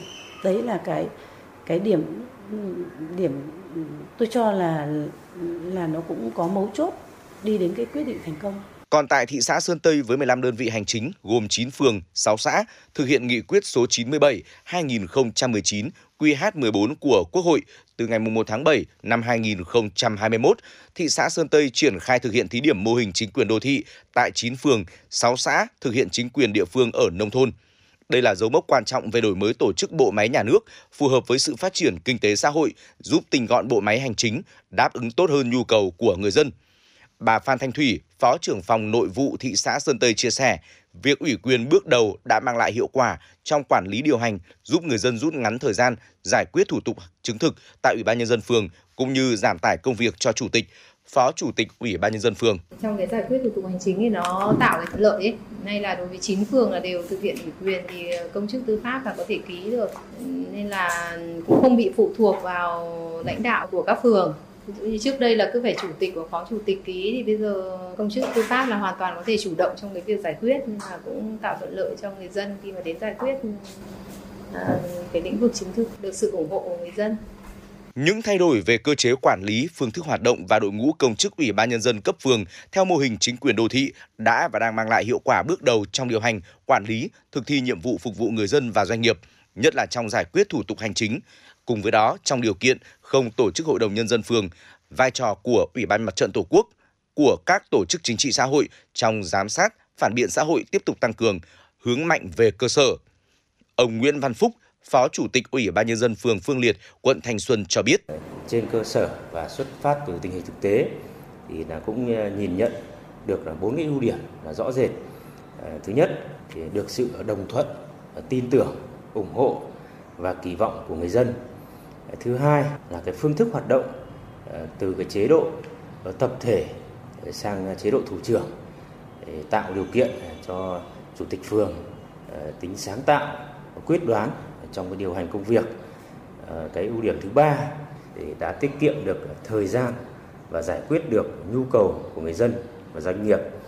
Ờ, cái thứ tư, ưu điểm thứ tư thì các cán bộ công chức phường ờ, được cấp trên quan tâm và cử đi tập huấn, bồi dưỡng để đáp ứng được cái nhu cầu chuyên môn công việc được giao. Có thể thấy mô hình chính quyền đô thị đã bước đầu phát huy hiệu quả, bộ máy quản lý hành chính nhà nước tinh gọn, khắc phục sự trùng lập về chức năng, nhiệm vụ của các cơ quan, bảo đảm tính thống nhất, xuyên suốt, nâng cao hiệu lực, hiệu quả bộ máy hành chính nhà nước, phát huy tinh thần tự chủ, năng động của cán bộ, công chức, những thay đổi về cơ chế quản lý, phương thức hoạt động và đội ngũ công chức Ủy ban nhân dân cấp phường đã và đang mang lại hiệu quả bước đầu trong điều hành quản lý, thực thi nhiệm vụ phục vụ người dân và doanh nghiệp. Chính những thay đổi này đã góp phần thực hiện hiệu quả mục tiêu nhà nước của dân, do dân và vì dân. Theo bạn, thứ gì tạo nên sự tự tin cho chúng ta khi nói chuyện? Cách ăn nói hay là ngôn ngữ cơ thể? Với tôi, đó là nụ cười. Cảm ơn các bác sĩ của nhà khoa Quang Hưng đã giúp tôi có được bí quyết chinh phục người mình thích. Một nụ cười tự nhiên và rạng rỡ. Thật chẳng ngờ, nhà khoa Quang Hưng đã giúp tôi hoàn thiện mình, trở nên tự tin hơn mỗi khi giao tiếp với đối tác, khách hàng với một nụ cười đầy rạng rỡ và thu hút. Nhà khoa Quang Hưng đã tiếp thêm tự tin cho những nụ cười thêm tươi. Sứ mệnh tiếp thêm tự tin cho nụ cười. Nhà khoa Quang Hưng tin cậy điểm 10, thay đổi bản thân nâng tầm giá trị mỗi người. Tới ngay nhà khoa Quang Hưng đây, tư vấn chăm sóc tận tình. Y bác sĩ chuyên môn cao thấu hiểu tâm tình, thiết bị hiện đại phục vụ hết mình. Tới ngay nhà khoa Quang Hưng để tự tin là chính mình. Hiện nay, Nha khoa Quang Hưng đang có chương trình thăm khám và điều trị miễn phí các bệnh răng miệng cho trẻ em dưới 12 tuổi. Hãy ghé ngay Nha khoa Quang Hưng tại số 4 lô A32, cổng chào khu đô thị Gelesimco A, An Khánh, Hoài Đức, Hà Nội hoặc số 150 Phan Đình Phùng, thị trấn Phùng hay ngã ba chợ Tân Lập, Đan Phượng. Chi tiết liên hệ 024 777 06699 hoặc truy cập website nha khoa quang hưng.com.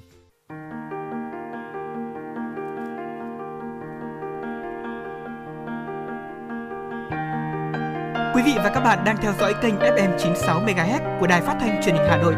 Hãy giữ sóng và tương tác với chúng tôi theo số điện thoại 024 3773 6688.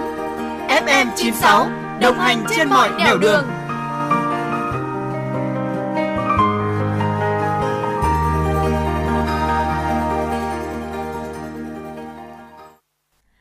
Quý vị và các bạn, để tiếp nối dòng chảy tin tức của truyền động Hà Nội chiều là một số thông tin quốc tế mà phóng viên Kim Dung đã gửi về cho chương trình. Thưa quý vị và các bạn, các nguồn tin từ chính phủ Nhật Bản cho biết, các nhà lãnh đạo nhóm các nước công nghiệp phát triển hàng đầu thế giới G7 dự kiến sẽ thiết lập một chương trình mới nhằm phân phối vaccine cho các nước đang phát triển tại hội nghị thượng đỉnh vào tuần tới. Ngoài G7, các quốc gia G20 như Ấn Độ và các tổ chức quốc tế như Tổ chức Y tế Thế giới WHO và Ngân hàng Thế giới cũng sẽ tham gia chương trình. Trong thời kỳ đại dịch COVID-19, cơ chế toàn cầu COVAX được hỗ trợ bởi WHO và Liên minh toàn cầu về vaccine và tiêm chủng đã cung cấp gần 2 tỷ liều vaccine phòng COVID-19 cho 146 quốc gia. Tuy nhiên, COVAX gặp khó khăn trong việc đảm bảo sự tiếp cận công bằng.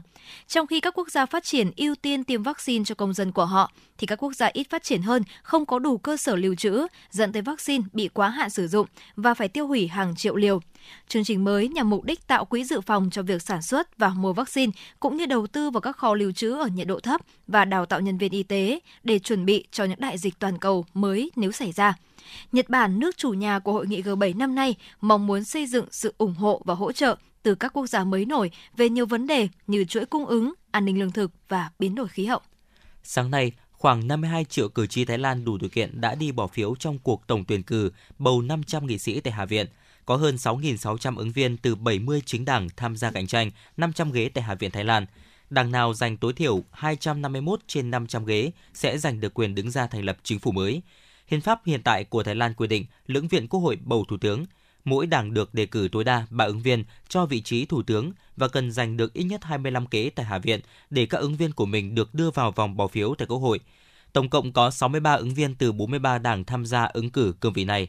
Để đắc cử vị trí thủ tướng, ứng viên phải nhận được sự ủng hộ của ít nhất 376 trên 750 nghị sĩ tại hai viện của Quốc hội. Thủ đô Bangkok có số lượng ứng cử viên đăng ký tranh cử theo khu vực bầu cử đông nhất. Theo đó, 498 ứng cử viên sẽ cạnh tranh để bầu chọn 33 ghế hạ nghị sĩ. Theo các nhà phân tích, cuộc tổng tuyển cử năm nay ở Thái Lan sẽ cơ bản là cuộc chạy đua của 6 chính đảng lớn bao gồm Pheu Thai, Đảng Vì Người Thái, Move Forward, Tiến Bước, Quốc gia Thái Lan Thống Nhất, UNT, Đảng Dân Chủ, Đảng Quyền lực Nhà nước Nhân dân và Đảng Tự hào Thái. Thưa quý vị và các bạn, Israel và lực lượng PIG của Palestine đã đạt thỏa thuận ngừng bắn. Một quan chức Palestine cho biết, theo thỏa thuận, hai bên sẽ chấm dứt việc nhằm mục tiêu vào dân thường, phá hủy nhà cửa và ngừng ngay lập tức việc nhằm mục tiêu vào các cá nhân. Ai Cập, quốc gia đóng vai trung gian trong lệnh ngừng bắn này, đã kêu gọi các bên tuân thủ nghiêm túc thỏa thuận. Trước đó cùng ngày, bạo lực vẫn đang tiếp diễn tại thành phố Israel và giải Gaza. Theo Quỹ tiền tệ quốc tế IMF, 4 trong số 6 nền kinh tế lớn nhất thế giới vào năm 2028 sẽ là các đại diện của khu vực châu Á, bao gồm Trung Quốc, Ấn Độ, Nhật Bản và Indonesia. Theo dự báo của IMF, tới năm 2028, Indonesia sẽ có quy mô GDP theo sức mua lớn thứ 6 thế giới. Thưa quý vị, người dân Singapore đã trải qua ngày nắng nóng nhất trong 40 năm qua khi nhiệt độ ngày hôm qua đo được là 37 độ C, cao nhất kể từ tháng 4 năm 1983. Cơ quan môi trường quốc gia Singapore cho biết nắng nóng ở mức nhiệt này sẽ tiếp tục kéo dài sang ngày hôm nay. Dự kiến tuần tới sẽ có những cơn mưa rào ngắn để giúp hạ nhiệt độ. Theo truyền thông Singapore, một số trường học ở nước này đã nới lỏng các quy định về đồng phục của học sinh để phù hợp với thời tiết nắng nóng trong những ngày gần đây. Các nhà khoa học cho biết tình trạng trái đất nóng lên đang làm trầm trọng thêm các hình thái thời tiết cực đoan.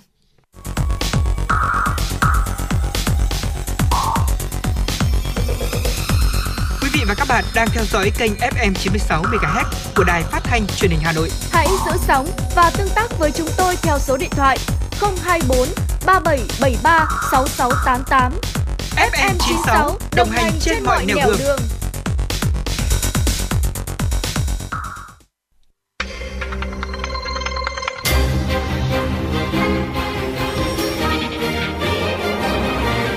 Bản tin pháp luật Chào quý vị và các bạn. Dự kiến mức tăng lương hưu áp dụng từ ngày 1 tháng 7 sẽ mở đầu cho bản tin pháp luật ngày hôm nay của Đài Hà Nội. Bộ Lao động Thương binh và Xã hội đang lấy ý kiến dự thảo nghị định của chính phủ quy định về tăng lương hưu, trợ cấp bảo hiểm xã hội hàng tháng từ ngày 1 tháng 7 tới. Theo đó, Bộ Lao động Thương binh và Xã hội đề xuất tăng 12,5 đến 20,8% với 3 nhóm. Lương hưu bình quân dự kiến tăng lên 5,2 đến 6,3 triệu đồng mỗi tháng nếu đề xuất của Bộ Lao động Thương binh và Xã hội được thông qua. Dự kiến tổng số tiền chi cho tăng lương 6 tháng cuối năm khoảng 15.000 tỷ đồng. Bảo hiểm xã hội Việt Nam đã có công văn kèm danh sách các đường link dẫn đến các trang nhóm Facebook lập ra với mục đích mua thu gom sổ bảo hiểm xã hội của người lao động để trục lợi, gửi Cục An ninh mạng và Phòng chống tội phạm sử dụng công nghệ cao Bộ Công an và đề nghị đơn vị này vào cuộc hỗ trợ xử lý nghiêm các hoạt động nói trên trên môi trường mạng Internet. Bảo hiểm xã hội Việt Nam tiếp tục cảnh báo tới người dân, người lao động cần nâng cao cảnh giác hơn nữa để không bị lôi kéo, xúi dục và tham gia mua bán, cầm cố sổ bảo hiểm xã hội để đảm bảo quyền lợi, an sinh chính đáng cho bản thân mình, đồng thời kịp thời phát hiện, chủ động tố giác các hành vi vi phạm liên quan tới cơ quan công an để xử lý theo quy định. Bộ Công an cho biết, thời gian gần đây, lợi dụng nhu cầu vay vốn tăng cao của nhiều cá nhân, hộ kinh doanh nhỏ, các đối tượng phạm tội đã mạo danh các ngân hàng, công ty tài chính cho vay tiền trực tuyến với lãi suất rất thấp nhằm thực hiện hành vi lừa đảo. Bộ Công an khuyến cáo người dân cảnh giác cao độ, cần phải chủ động nâng cao ý thức cảnh giác trước các thủ đoạn lừa đảo, chiếm đoạt tài sản. Trước khi vay tiền, khách hàng phải kiểm tra mã số thuế, địa chỉ, người đại diện công ty, gọi điện thoại đến đường dây nóng, chăm sóc khách hàng của các công ty, kiểm tra kỹ các đường link trang web trước khi truy cập. Đặc biệt, người dân không cung cấp thông tin cá nhân khi chưa xác định chính xác được website, ứng dụng và danh tính tư vấn viên. Nhanh chóng trình báo cơ quan công an nơi gần nhất khi phát hiện thủ đoạn mạo danh, lừa đảo, chiếm đoạt tài sản hoặc bị mạo danh lừa đảo chiếm đoạt tài sản. Thưa quý vị, năm nay phụ huynh không phải xin giấy xác nhận cư trú để nhập học cho con là thuận lợi rất lớn. Tuy nhiên, với một bộ phận phụ huynh là lao động tự do, người đi ở trọ lại rất lo lắng khi chưa có hộ khẩu hay tạm trú. Để hỗ trợ cho người dân tạo điều kiện cho con trẻ được đi học theo đúng độ tuổi, các nhà trường và công an địa phương đã và đang tích cực vào cuộc để điều tra xác minh, giúp phụ huynh tháo gỡ khó khăn. Phóng sự sau đây sẽ phản ánh nội dung này. Là lao động tự do không có chỗ ở cố định nên chị Vũ Thị Hải, phường Vĩnh Tuy, quận Hai Bà Trưng không đăng ký được tạm trú. Con chị vì thế cũng không có mã định danh cá nhân. Mất 3 ngày bỏ việc, chạy đôn chạy đáo để làm giấy tờ cho con được đi học lớp 6 trong năm học tới. Tuy nhiên mọi việc không dễ dàng. hộ hộ tịch khối hỏi cả ừ, văn thư ở gọi trực ban ở trên phòng ban các thứ đấy thì người ta cứ vẫn đưa mình vào cái thế là mình không thể có những cái giấy tờ đấy để mình làm nói thật là không có cô giáo hiệu trưởng với cả cô giáo chủ nhiệm nhiệt tình thì đúng là không thể làm được cho bé Hiểu được khó khăn của người lao động tự do không có tạm trú khi phải đăng ký nhập học cho con, nên những ngày này, Đại úy Đỗ Thanh Tiệm đã đi từng ngõ, gõ từng nhà để khẩn trương giả soát và xác thực những trường hợp tạm trú trên địa bàn. Đại úy Đỗ Thanh Tiệm, công an phường Phúc Xá, quận Ba Đình và chị Lê Thị Thảo, phường Phúc Xá, quận Ba Đình cho biết. Đối với những trường hợp biến động thì uh, biến động tại thời điểm nào thì uh, công an phường phải xác minh và giả soát xác minh vào cái thời điểm đấy để làm sao mà trong thời gian ngắn nhất, gần nhất là để hoàn thiện hồ sơ thủ tục nhập học cho các cháu. Các bác là cũng quan tâm đến các con là cho con ờ, cái mã định danh cho con vào trường công học. Cùng với lực lượng công an thì khối lượng công việc để chuẩn bị cho tuyển sinh đầu cấp của các trường học cũng tăng gấp đôi khi phải phối hợp với các đơn vị để xác minh thông tin, cũng như hỗ trợ làm thủ tục cho những học sinh chưa có tạm trú.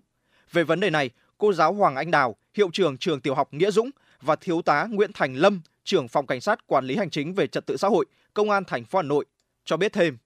Tra soát cái ờ, số liệu học sinh, cái thông tin của học sinh đặc biệt với phường Phúc Xá như chúng tôi cái số lượng dân cư người ta cũng rất là biến động. Vì vậy thì ờ, để mà xác minh được thông tin chính xác thì nhà trường sẽ phải phối hợp rất là chặt chẽ với cơ quan chức năng để thực hiện tốt công tác tuyển sinh. Chỉ đạo rất quyết liệt đối với tất cả công an các cấp đó là tạo điều kiện tối đa cho tất cả các trường khi thực hiện xác minh đảm bảo đầy đủ thời gian theo quy, quy chế ờ, tuyển sinh của sở giáo dục đào tạo đã ban hành không làm ảnh hưởng đến quyền lợi của học sinh cũng như không làm ảnh hưởng đến công tác tuyển sinh của nhà trường. Trong năm đầu thực hiện tuyển sinh theo quy định mới, chắc chắn sẽ có những vấn đề phát sinh, thậm chí có thể ảnh hưởng đến thời gian tuyển sinh. Cùng với sự chủ động từ phía phụ huynh để sớm hoàn tất thủ tục hồ sơ nhập học cho con, thì sự phối hợp tạo điều kiện tối đa của các đơn vị chức năng có liên quan sẽ là giải pháp quan trọng để công tác tuyển sinh năm học 2023-2024 đạt hiệu quả. Quý vị và các bạn vừa theo dõi bản tin pháp luật của Đài Hà Nội, chương trình do Hội đồng phối hợp phổ biến giáo dục pháp luật thành phố Hà Nội giúp đỡ thực hiện. Cảm ơn quý vị đã quan tâm theo dõi. Xin chào và hẹn gặp lại trong những chương trình sau. Quý vị và các bạn đang nghe chương trình Chuyển động Hà Nội chiều được phát trực tiếp trên tần số FM 96 MHz của Đài Phát thanh và Truyền hình Hà Nội. Chỉ đạo nội dung Nguyễn Kim Khiêm, chỉ đạo sản xuất Nguyễn Tiến Dũng, tổ chức sản xuất Lê Xuân Luyến, biên tập Quang Hưng, kịch bản Trần Hằng, thư ký chương trình Kim Dung, MC Hồng Hạnh, Quang Minh cùng kỹ thuật viên Quốc Hoàn phối hợp thực hiện. Còn bây giờ quý vị và các bạn hãy giữ sóng và cùng thư giãn với một giai điệu âm nhạc.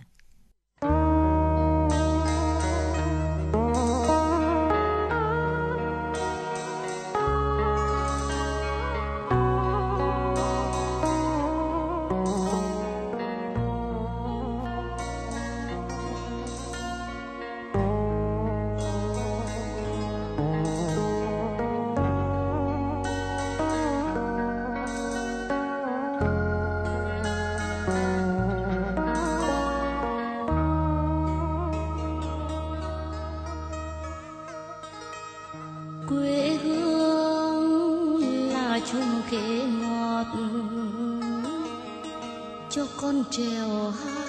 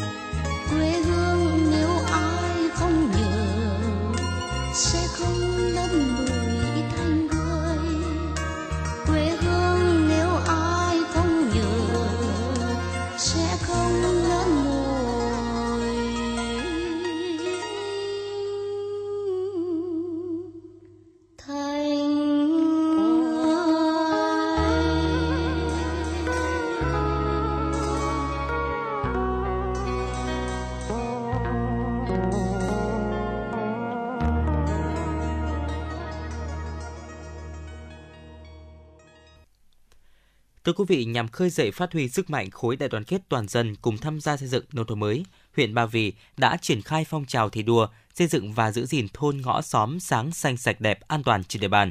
Phong trào đã có phần mang lại bức tranh nông thôn Ba Vì ngày càng khang trang, sạch đẹp và tươi mới, ghi nhận của phóng viên truyền động Hà Nội. Xã Tản Hồng những ngày này mang một sắc diện mới mẻ với những bức tường được sơn, quét vôi, vẽ tranh đẹp mắt, nối dài khắp các xóm làng – theo ông Phương Văn Liệu, bí thư đảng ủy xã Tản Hồng, đến nay 149 ngõ của 7 thôn trên địa bàn xã đều phong quang, sạch đẹp. Nhiều đoạn đường có hòa khoe sắc. Buổi tối, điện chiếu sáng bừng các con ngõ. Phong trào góp phần thay đổi diện mạo nông thôn xã Tản Hồng không chỉ xanh, sạch đẹp hơn mà các phương tiện lưu thông đi lại, vận chuyển hàng hóa thuận lợi hơn, thúc đẩy phát triển kinh tế xã hội, gắn kết tỉnh làng, nghĩa xóm. Nhân dân có 7 thôn thì triển khai đồng bộ cả 7 thôn Thế thì có rất là thuận lợi là nhân dân cũng à, tích cực à, ủng hộ cái phong trào xây dựng nông thôn mới. Do đó là khi triển khai cuộc thi thì à, cả năm tiêu chí sáng, xanh, sạch đẹp, an toàn thì được đồng bộ cả hệ thống chính trị từ xã đến thôi rồi các tổ chức chính trị, tổ chức xã hội, các doanh nghiệp và nhân dân đồng bộ vào cuộc. Từ đó mà thu hút được rất nhiều nguồn lực thì đối với xã thì uh, riêng triển khai cuộc thi năm 2022 thì cũng xã hội hóa nhân dân ủng hộ bằng tiền khoảng hơn 10 tỷ và đầu năm 2023 cũng đã uh, được khoảng trên 1 tỷ đồng. Tương tự, tại xã Đông Quang, ông Nguyễn Tiến Quang, Phó Chủ tịch Ủy ban Nhân dân xã Đông Quang cho biết, với những đoạn đường nhà dân mới xây, có chát, xã vận động người dân sơn, vẽ tranh bích họa với những bức tường xây đã lâu hoặc không chát thì quét vôi trắng. Việc sơn quét vôi tường giúp làng xóm bừng sáng hơn. Nhân dân thì à, hưởng ứng cao là do cái nguyên nhân nhân dân thấy được cái việc làm thiết thực đối với cái phong trào của địa phương triển khai xuống. Thế thì từ đó thì nhân dân rất hưởng ứng rất cao mà cái việc làm của chúng tôi ở đây là về triển khai về các thôn các thôn thì vẫn là triển khai đến nhân dân được họp được bàn thì dân được hưởng thụ mà. Thì cái cái khẩu hiệu cái tuyên truyền ý thì từ cấp ủy đảng đổ xuống đến cả bộ hệ thống chính trị là đưa vào cuộc. Cho nên là nhân dân làm rất tốt chủ yếu ủng hộ cho nên là nhân dân phấn khởi lắm. Nhân dân phấn khởi làm là thực hiện. Theo Ủy ban Nhân dân huyện Ba Vì, sau khi triển khai phát động cuộc thi Sáng xanh sạch đẹp an toàn, môi trường cảnh quan các khu dân cư trên địa bàn huyện trở nên sạch đẹp hơn – nhiều xã như Tản Hồng, Vạn Thắng, Phong Vân, Phú Cường, Yên Bài, người dân tham gia ủng hộ tiền, cây xanh, cây hoa, sơn đèn với tổng trị giá từ hàng trăm triệu đồng đến hơn một tỷ đồng. Qua đó tạo nên những tuyến đường hoa, cây xanh, tranh tường sạch đẹp, chỉnh trang, bó gọn hệ thống đường điện, dây viễn thông. Ông Bùi Trần Hà, Giám đốc Trung tâm Văn hóa Thể thao huyện Ba Vì cho biết. Bảo vệ môi trường và xây dựng cảnh quan đến giờ phút này là đối với Ba Vì là tự giác được 8%, còn 2% nữa thì cũng có phải vận động. Bởi vì còn vùng sâu vùng xa nhiều hồ là không so với đồng bằng thì chưa chưa chưa thể vươn tới được. Nhưng mà thời gian tới chúng tôi khẳng định sẽ phủ kín. Và cái nhận thức bây giờ đã thay đổi. Và tự giác. Người dân trước cổng nhà mình là người ta tự giác. Như trước kia là vận động bây giờ là tự giác rất nhiều rồi. Không phải như năm 22 là chúng tôi rất vất vả cái việc đó. Nhưng đến năm 23 quý 1 là cái phong trào này là được tự giác hơn rất nhiều. Đáng chú ý, kể từ khi phát động phong trào này, huyện Ba Vì đã thu hút được nguồn xã hội hóa rất lớn từ nhân dân đóng góp. Nhân dân nhiều địa phương vào cuộc rất tích cực, làm thay đổi diện mạo nông thôn, góp phần thực hiện các tiêu chí xây dựng huyện nông thôn mới. Hiệu quả lớn nhất của phong trào là giúp nâng cao hơn ý thức, trách nhiệm của người dân trong bảo vệ môi trường, cảnh quan. Đồng thời, việc cơ quan chức năng huyện tổ chức chấm điểm, ghi nhận, khen thưởng những công trình do nhân dân bỏ công sức làm nên đang tạo sức lan tỏa mạnh mẽ, thúc đẩy phong trào phát triển bền vững. Ông Phương Văn Liều, Bí thư Đảng ủy xã Tản Hồng chia sẻ. Bây giờ hiện nay cái chính nhất là đã đưa vào ý thức người dân. Nhân dân thấy rằng là bây giờ à, làm đẹp làm sạch là của mình. Và họ cảm nhận là nếu như à, không đẹp không sạch thì mình cảm nhận họ thấy có vấn đề đấy nó nó chưa hài lòng với mình cho nên họ tự giác. Đấy chính nhất là đưa vào tự giác. Đầu tiên chúng tôi phải đi à, đến gõ từng nhà à, đến động viên từng nhà một đến kiểm tra thường xuyên. Nhưng bây giờ là họ tự làm. Đấy là vấn đề tự giác quan trọng nhất theo ông Nguyễn Đức Anh, Phó Chủ tịch Ủy ban Nhân dân huyện Ba Vì, thông qua phong trào thi đua, xây dựng và giữ gìn thôn xóm, ngõ, sáng, xanh sạch đẹp, an toàn đã giúp địa phương phát huy sức mạnh khối đại đoàn kết toàn dân tộc trên địa bàn, huy động được tiềm lực của nhân dân trong duy trì, giữ gìn các ngõ, xóm, khu dân cư an toàn, xanh, sạch đẹp, xây dựng môi trường văn hóa lành mạnh. Đặc biệt, phong trào còn giúp địa phương sớm hoàn thành tiêu chí huyện nông thôn mới, xã nông thôn mới nâng cao, kiểu mẫu. Thank you.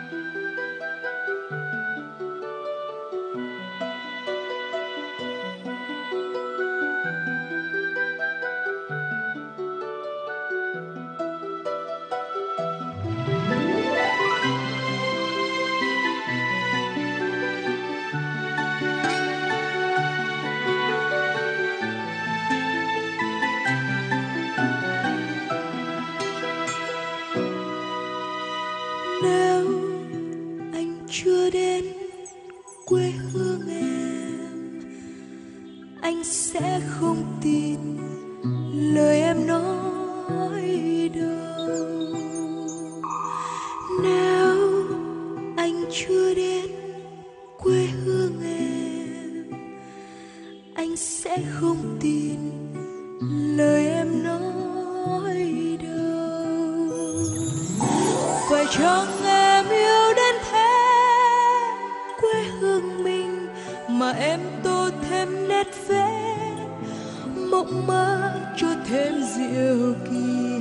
Phải chăng em yêu đến thế, quê hương vùng than mà cháy lên lời ngợi ca?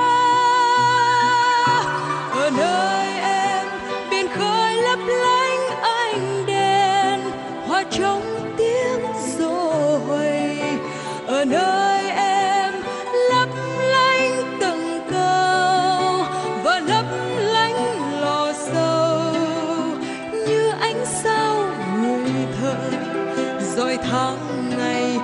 gọi suối than về bên ở nơi em, mặt trời lên sớm hơn nhiều. Mặt trăng cũng lặn muộn. Ở nơi em, nắng nắng thật vàng. Và gió gió nồng nàn. Mưa mưa ngập tràn. Và con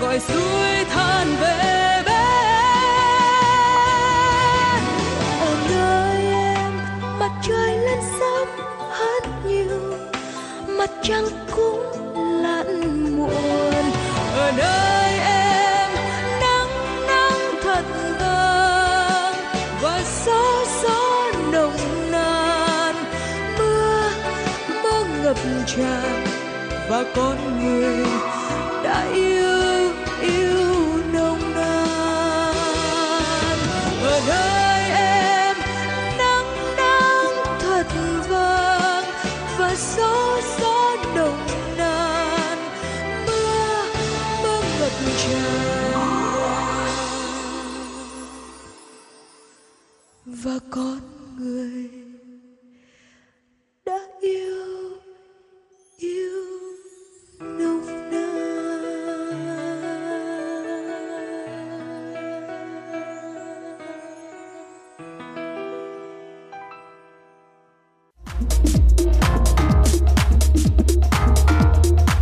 Quý vị và các bạn đang trên chuyến bay mang số hiệu FM96.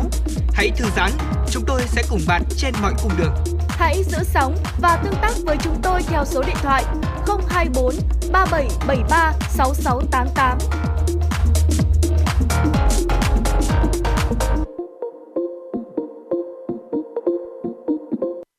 Quý vị và các bạn, và ngay sau đây là một số thông tin mà chúng tôi vừa cập nhật. Thưa quý vị, tối qua Bộ Giáo dục và Đào tạo thông tin về kết quả đợt đăng ký trực tuyến kỳ thi tốt nghiệp trung học phổ thông năm 2023 từ ngày 4 tháng 5 đến 5 giờ chiều ngày hôm qua, ngày 13 tháng 5. Năm 2023, theo quy định của Bộ Giáo dục và Đào tạo, thí sinh đang học lớp 12 đăng ký dự thi tốt nghiệp trung học phổ thông theo hình thức trực tuyến trên hệ thống quản lý thi. Thí sinh tự do đăng ký dự thi trực tiếp tại đơn vị đăng ký dự thi do Sở Giáo dục và Đào tạo quy định. Tính đến 5 giờ chiều ngày hôm qua, cả nước có 1 triệu 025.166 thí sinh đăng ký dự thi thành công. Trong đó, tỷ lệ thí sinh đăng ký dự thi trực tuyến chiếm 94,51%, tỷ lệ thí sinh đăng ký dự thi trực tiếp chiếm 5,49%. Số thí sinh đăng ký dự thi lấy kết quả để vừa xét tốt nghiệp trung học phổ thông, vừa xét tuyển đại học là 917.731 em, chiếm tỷ lệ là 89,52%. Số thí sinh đăng ký dự thi chỉ để xét tốt nghiệp trung học phổ thông thông là 73.232 em, chiếm 7,14%. Số thí sinh đăng ký dự thi chỉ để xét tuyển đại học là 34.203 em, chiếm 3,34%. Ban chỉ đạo thi tuyển sinh thành phố Hà Nội vừa ban hành kế hoạch số 01 về tổ chức thi tuyển sinh vào lớp 10 trung học phổ thông và tuyển sinh vào các trường mầm non lớp 1, lớp 6 thành phố Hà Nội năm học 2023-2024. Ban chỉ đạo thi tuyển sinh năm học 2023-2024 thành phố Hà Nội xác định mục đích chỉ đạo bảo đảm đủ chỗ cho học sinh thành phố, duy trì và nâng cao chất lượng công tác phổ cập giáo dục, tiến tới phổ cập giáo dục bậc trung học, thực hiện phân luồng đào tạo sau khi học sinh học hết chương trình trung học cơ sở, có phần nâng cao chất lượng giáo dục toàn diện. Đồng thời tổ chức tuyển sinh đúng quy chế, an toàn, công bằng, khách quan, công khai, đánh giá đúng trình độ người học, phản ánh đúng chất lượng dạy học. Năm học 2023-2024, Hà Nội tiếp tục thực hiện các giải pháp nhằm tăng quy mô tuyển sinh, tăng chất lượng công tác tuyển sinh, tăng cường cơ sở vật chất cho các trường học, giảm số học sinh trái tuyến, giảm số học sinh trên một lớp, tăng số học sinh được học 2 buổi một ngày, tiếp tục sử dụng phần mềm hỗ trợ tuyển sinh trực tuyến trên toàn thành phố. Ban chỉ đạo thi tuyển sinh thành phố chịu trách nhiệm chỉ đạo toàn diện các hoạt động chuẩn bị, tổ chức thực hiện kỳ thi, tuyển sinh, chỉ đạo kiểm tra các sở ban ngành đoàn thể liên quan và các cơ sở giáo dục trên địa bàn phối hợp hỗ trợ, bảo đảm các điều kiện cần thiết cho hoạt động của hội đồng thi, xem xét giải quyết các kiến nghị của Chủ tịch Hội đồng thi. Thưa quý vị, nhân kỷ niệm 133 năm ngày sinh Chủ tịch Hồ Chí Minh, ngày 19 tháng 5 năm 1890, ngày 19 tháng 5 năm 2023 và 75 năm ngày Chủ tịch Hồ Chí Minh ra lời kêu gọi thi đua ái quốc, ngày 11 tháng 6 năm 1948, ngày 11 tháng 6 năm 2023, Thư viện Hà Nội tổ chức trưng bày chuyên đề Việt Nam đẹp nhất tên người tại trụ sở số 47 phố Bà Triệu, quận Hoàn Kiếm, Hà Nội. Đây là hoạt động văn hóa nhằm tuyên truyền tới các tầng lớp nhân dân về thân thế, cuộc đời hoạt động cách mạng của Chủ tịch Hồ Chí Minh, tôn vinh những cống hiến vĩ đại của người đối với sự nghiệp cách mạng của Đảng và dân tộc, tôn vinh những giá trị tư tưởng và tấm gương đạo đức cần kiệm, liêm chính, trí công vô tư của người, đồng thời thể hiện lòng thành kính, tri ân sâu sắc của nhân dân Việt Nam và tình cảm yêu mến, kính trọng của nhân dân các nước trên thế giới đối với Chủ tịch Hồ Chí Minh trưng bày giới thiệu 300 tư liệu sách báo được tuyển chọn theo 4 nội dung.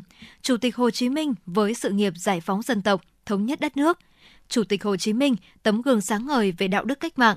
Chủ tịch Hồ Chí Minh trong trái tim nhân dân Việt Nam và bạn bè quốc tế. Chủ tịch Hồ Chí Minh với phong trào thi đua yêu nước. Chiều qua, Giám đốc Sở Lao động Thương binh và Xã hội Hà Nội Bạch Liên Hương đã đến thăm hỏi, chia sẻ nỗi đau với gia đình thân nhân các nạn nhân của vụ cháy nhà số 24 phố Thành Công, tổ dân phố số 8, phường Quang Trung, quận Hà Đông, Hà Nội.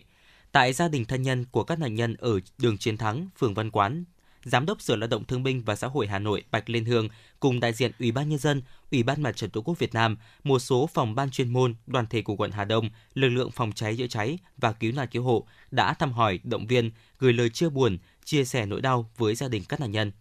Trước mắt, Sở Lao động Thương binh và Xã hội Hà Nội và Phòng Lao động Thương binh và Xã hội quận Hà Đông hỗ trợ gia đình các nạn nhân tổng số tiền khoảng 140 triệu đồng. Sở Lao động Thương binh và Xã hội Hà Nội hỗ trợ 40 triệu đồng, quận Hà Đông hỗ trợ khoảng 100 triệu đồng. Cùng với đó, nhiều đơn vị, đoàn thể trên địa bàn quận Hà Đông cũng tặng quà, thăm hỏi, chia buồn, chia sẻ nỗi đau với gia đình. Về phía quận Hà Đông, Chủ tịch Ủy ban nhân dân quận Cấn Thị Việt Hà bày tỏ sự chia sẻ với gia đình, đồng thời cho biết sẽ hỗ trợ gia đình các thủ tục để tổ chức tang lễ và mai táng người có cố được bảo đảm chu toàn. Để chia sẻ mất mát, đau thương với thân nhân gia đình, Ủy ban nhân dân quận Hà Đông hỗ trợ 100 triệu đồng. Bên cạnh đó, đại diện Ủy ban Mặt trận Tổ quốc Việt Nam quận Hà Đông và các ban ngành đoàn thể cũng trao tặng hỗ trợ cho gia đình nạn nhân. Thưa quý vị và các bạn, khoảng 6 giờ chiều ngày hôm qua, trong lúc di chuyển rẽ từ đường Lê Thánh Tông ra đường Lý Thường Kiệt, phường Phan Chu Trinh, quận Hoàn Kiếm, Hà Nội, xe buýt mang biển kiểm soát 29B108XX đã va chạm mạnh vào đuôi xe buýt đi phía trước, có biển kiểm soát là 29B207XX. Hậu quả xe buýt biển kiểm soát 29B108 bị dạn kính lái, xe buýt phía trước bị hư hỏng nhẹ phần đầu, đèn hậu xi nhan phía bên trái. Nguyên nhân được xác định là do lái xe buýt biển kiểm soát 29 9B207 phanh gấp trước tình huống một người đi xe máy phía trước đột nhiên đang đi đường lại dừng lại. Đáng chú ý, ngày sau đó, người điều khiển xe máy đã vội vàng bỏ đi. Tài xế hai xe buýt sau khi báo cáo đơn vị chủ quản đã tự giải quyết và giải phóng ủn tắc trên tuyến phố. Thưa quý vị và các bạn, phát triển du lịch ngoại thành đang được thành phố đặc biệt quan tâm. Ghi nhận về vấn đề này, một quý thính giả cùng theo dõi phóng sự đẩy mạnh phát triển du lịch ngoại thành. Thưa quý vị và các bạn, với tài nguyên thiên nhiên phong phú, nhiều di tích, làng cổ, đặc biệt với hơn 1.300 làng nghề, khu vực ngoại thành thủ đô Hà Nội sở hữu nhiều thế mạnh để phát triển các loại hình du lịch.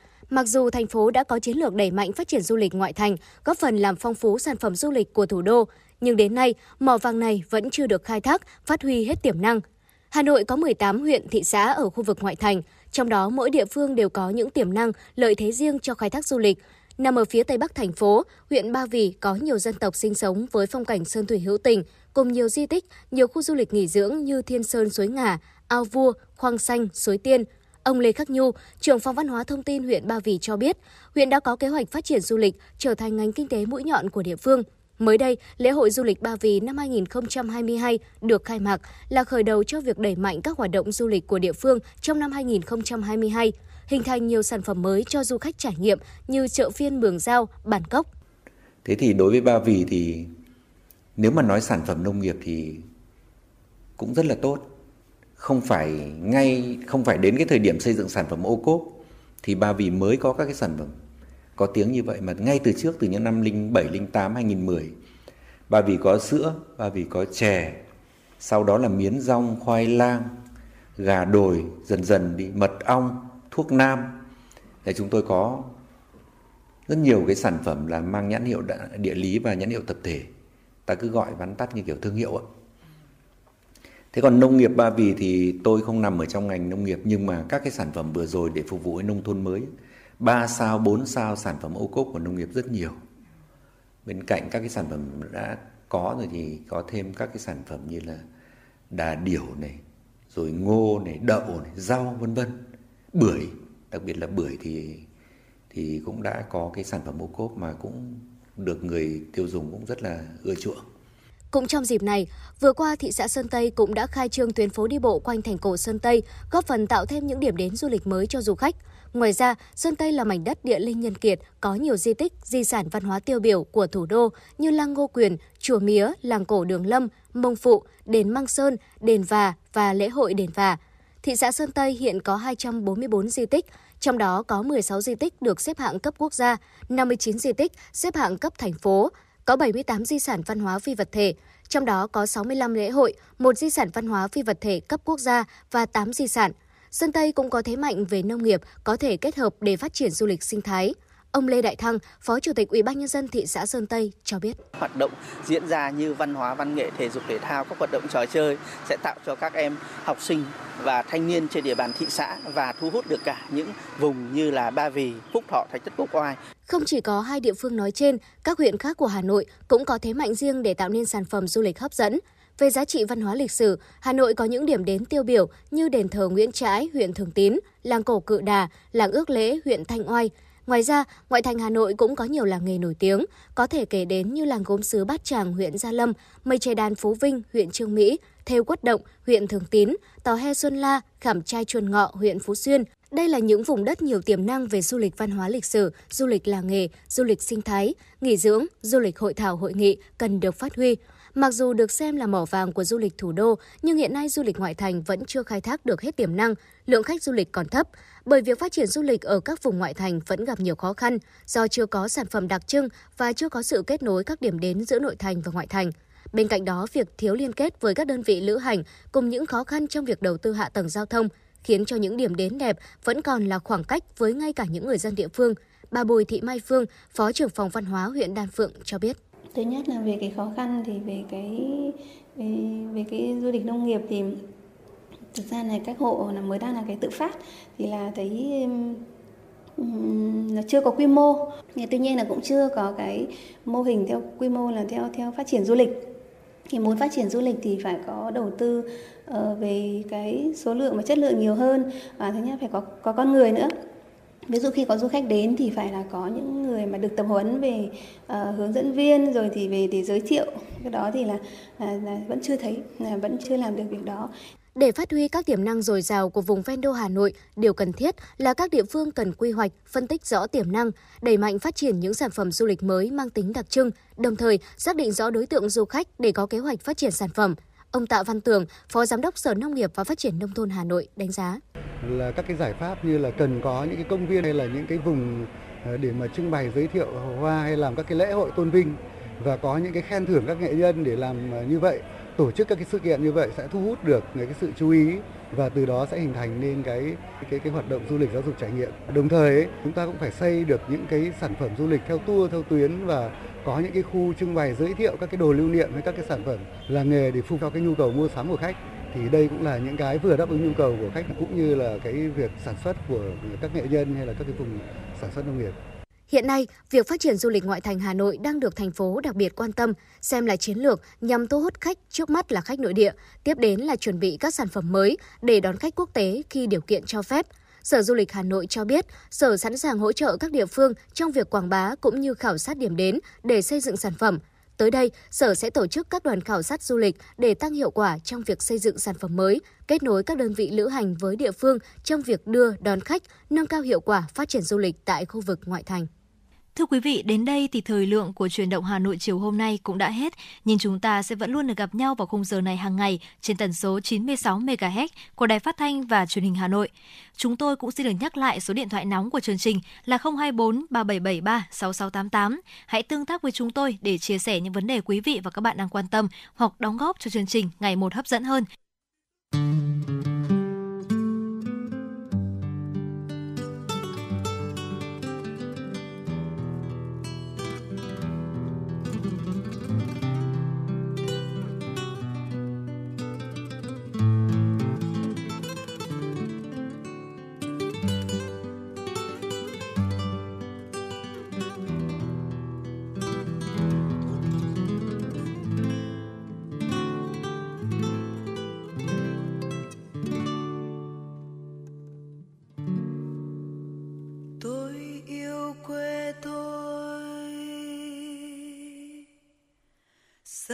Xanh lũy trên.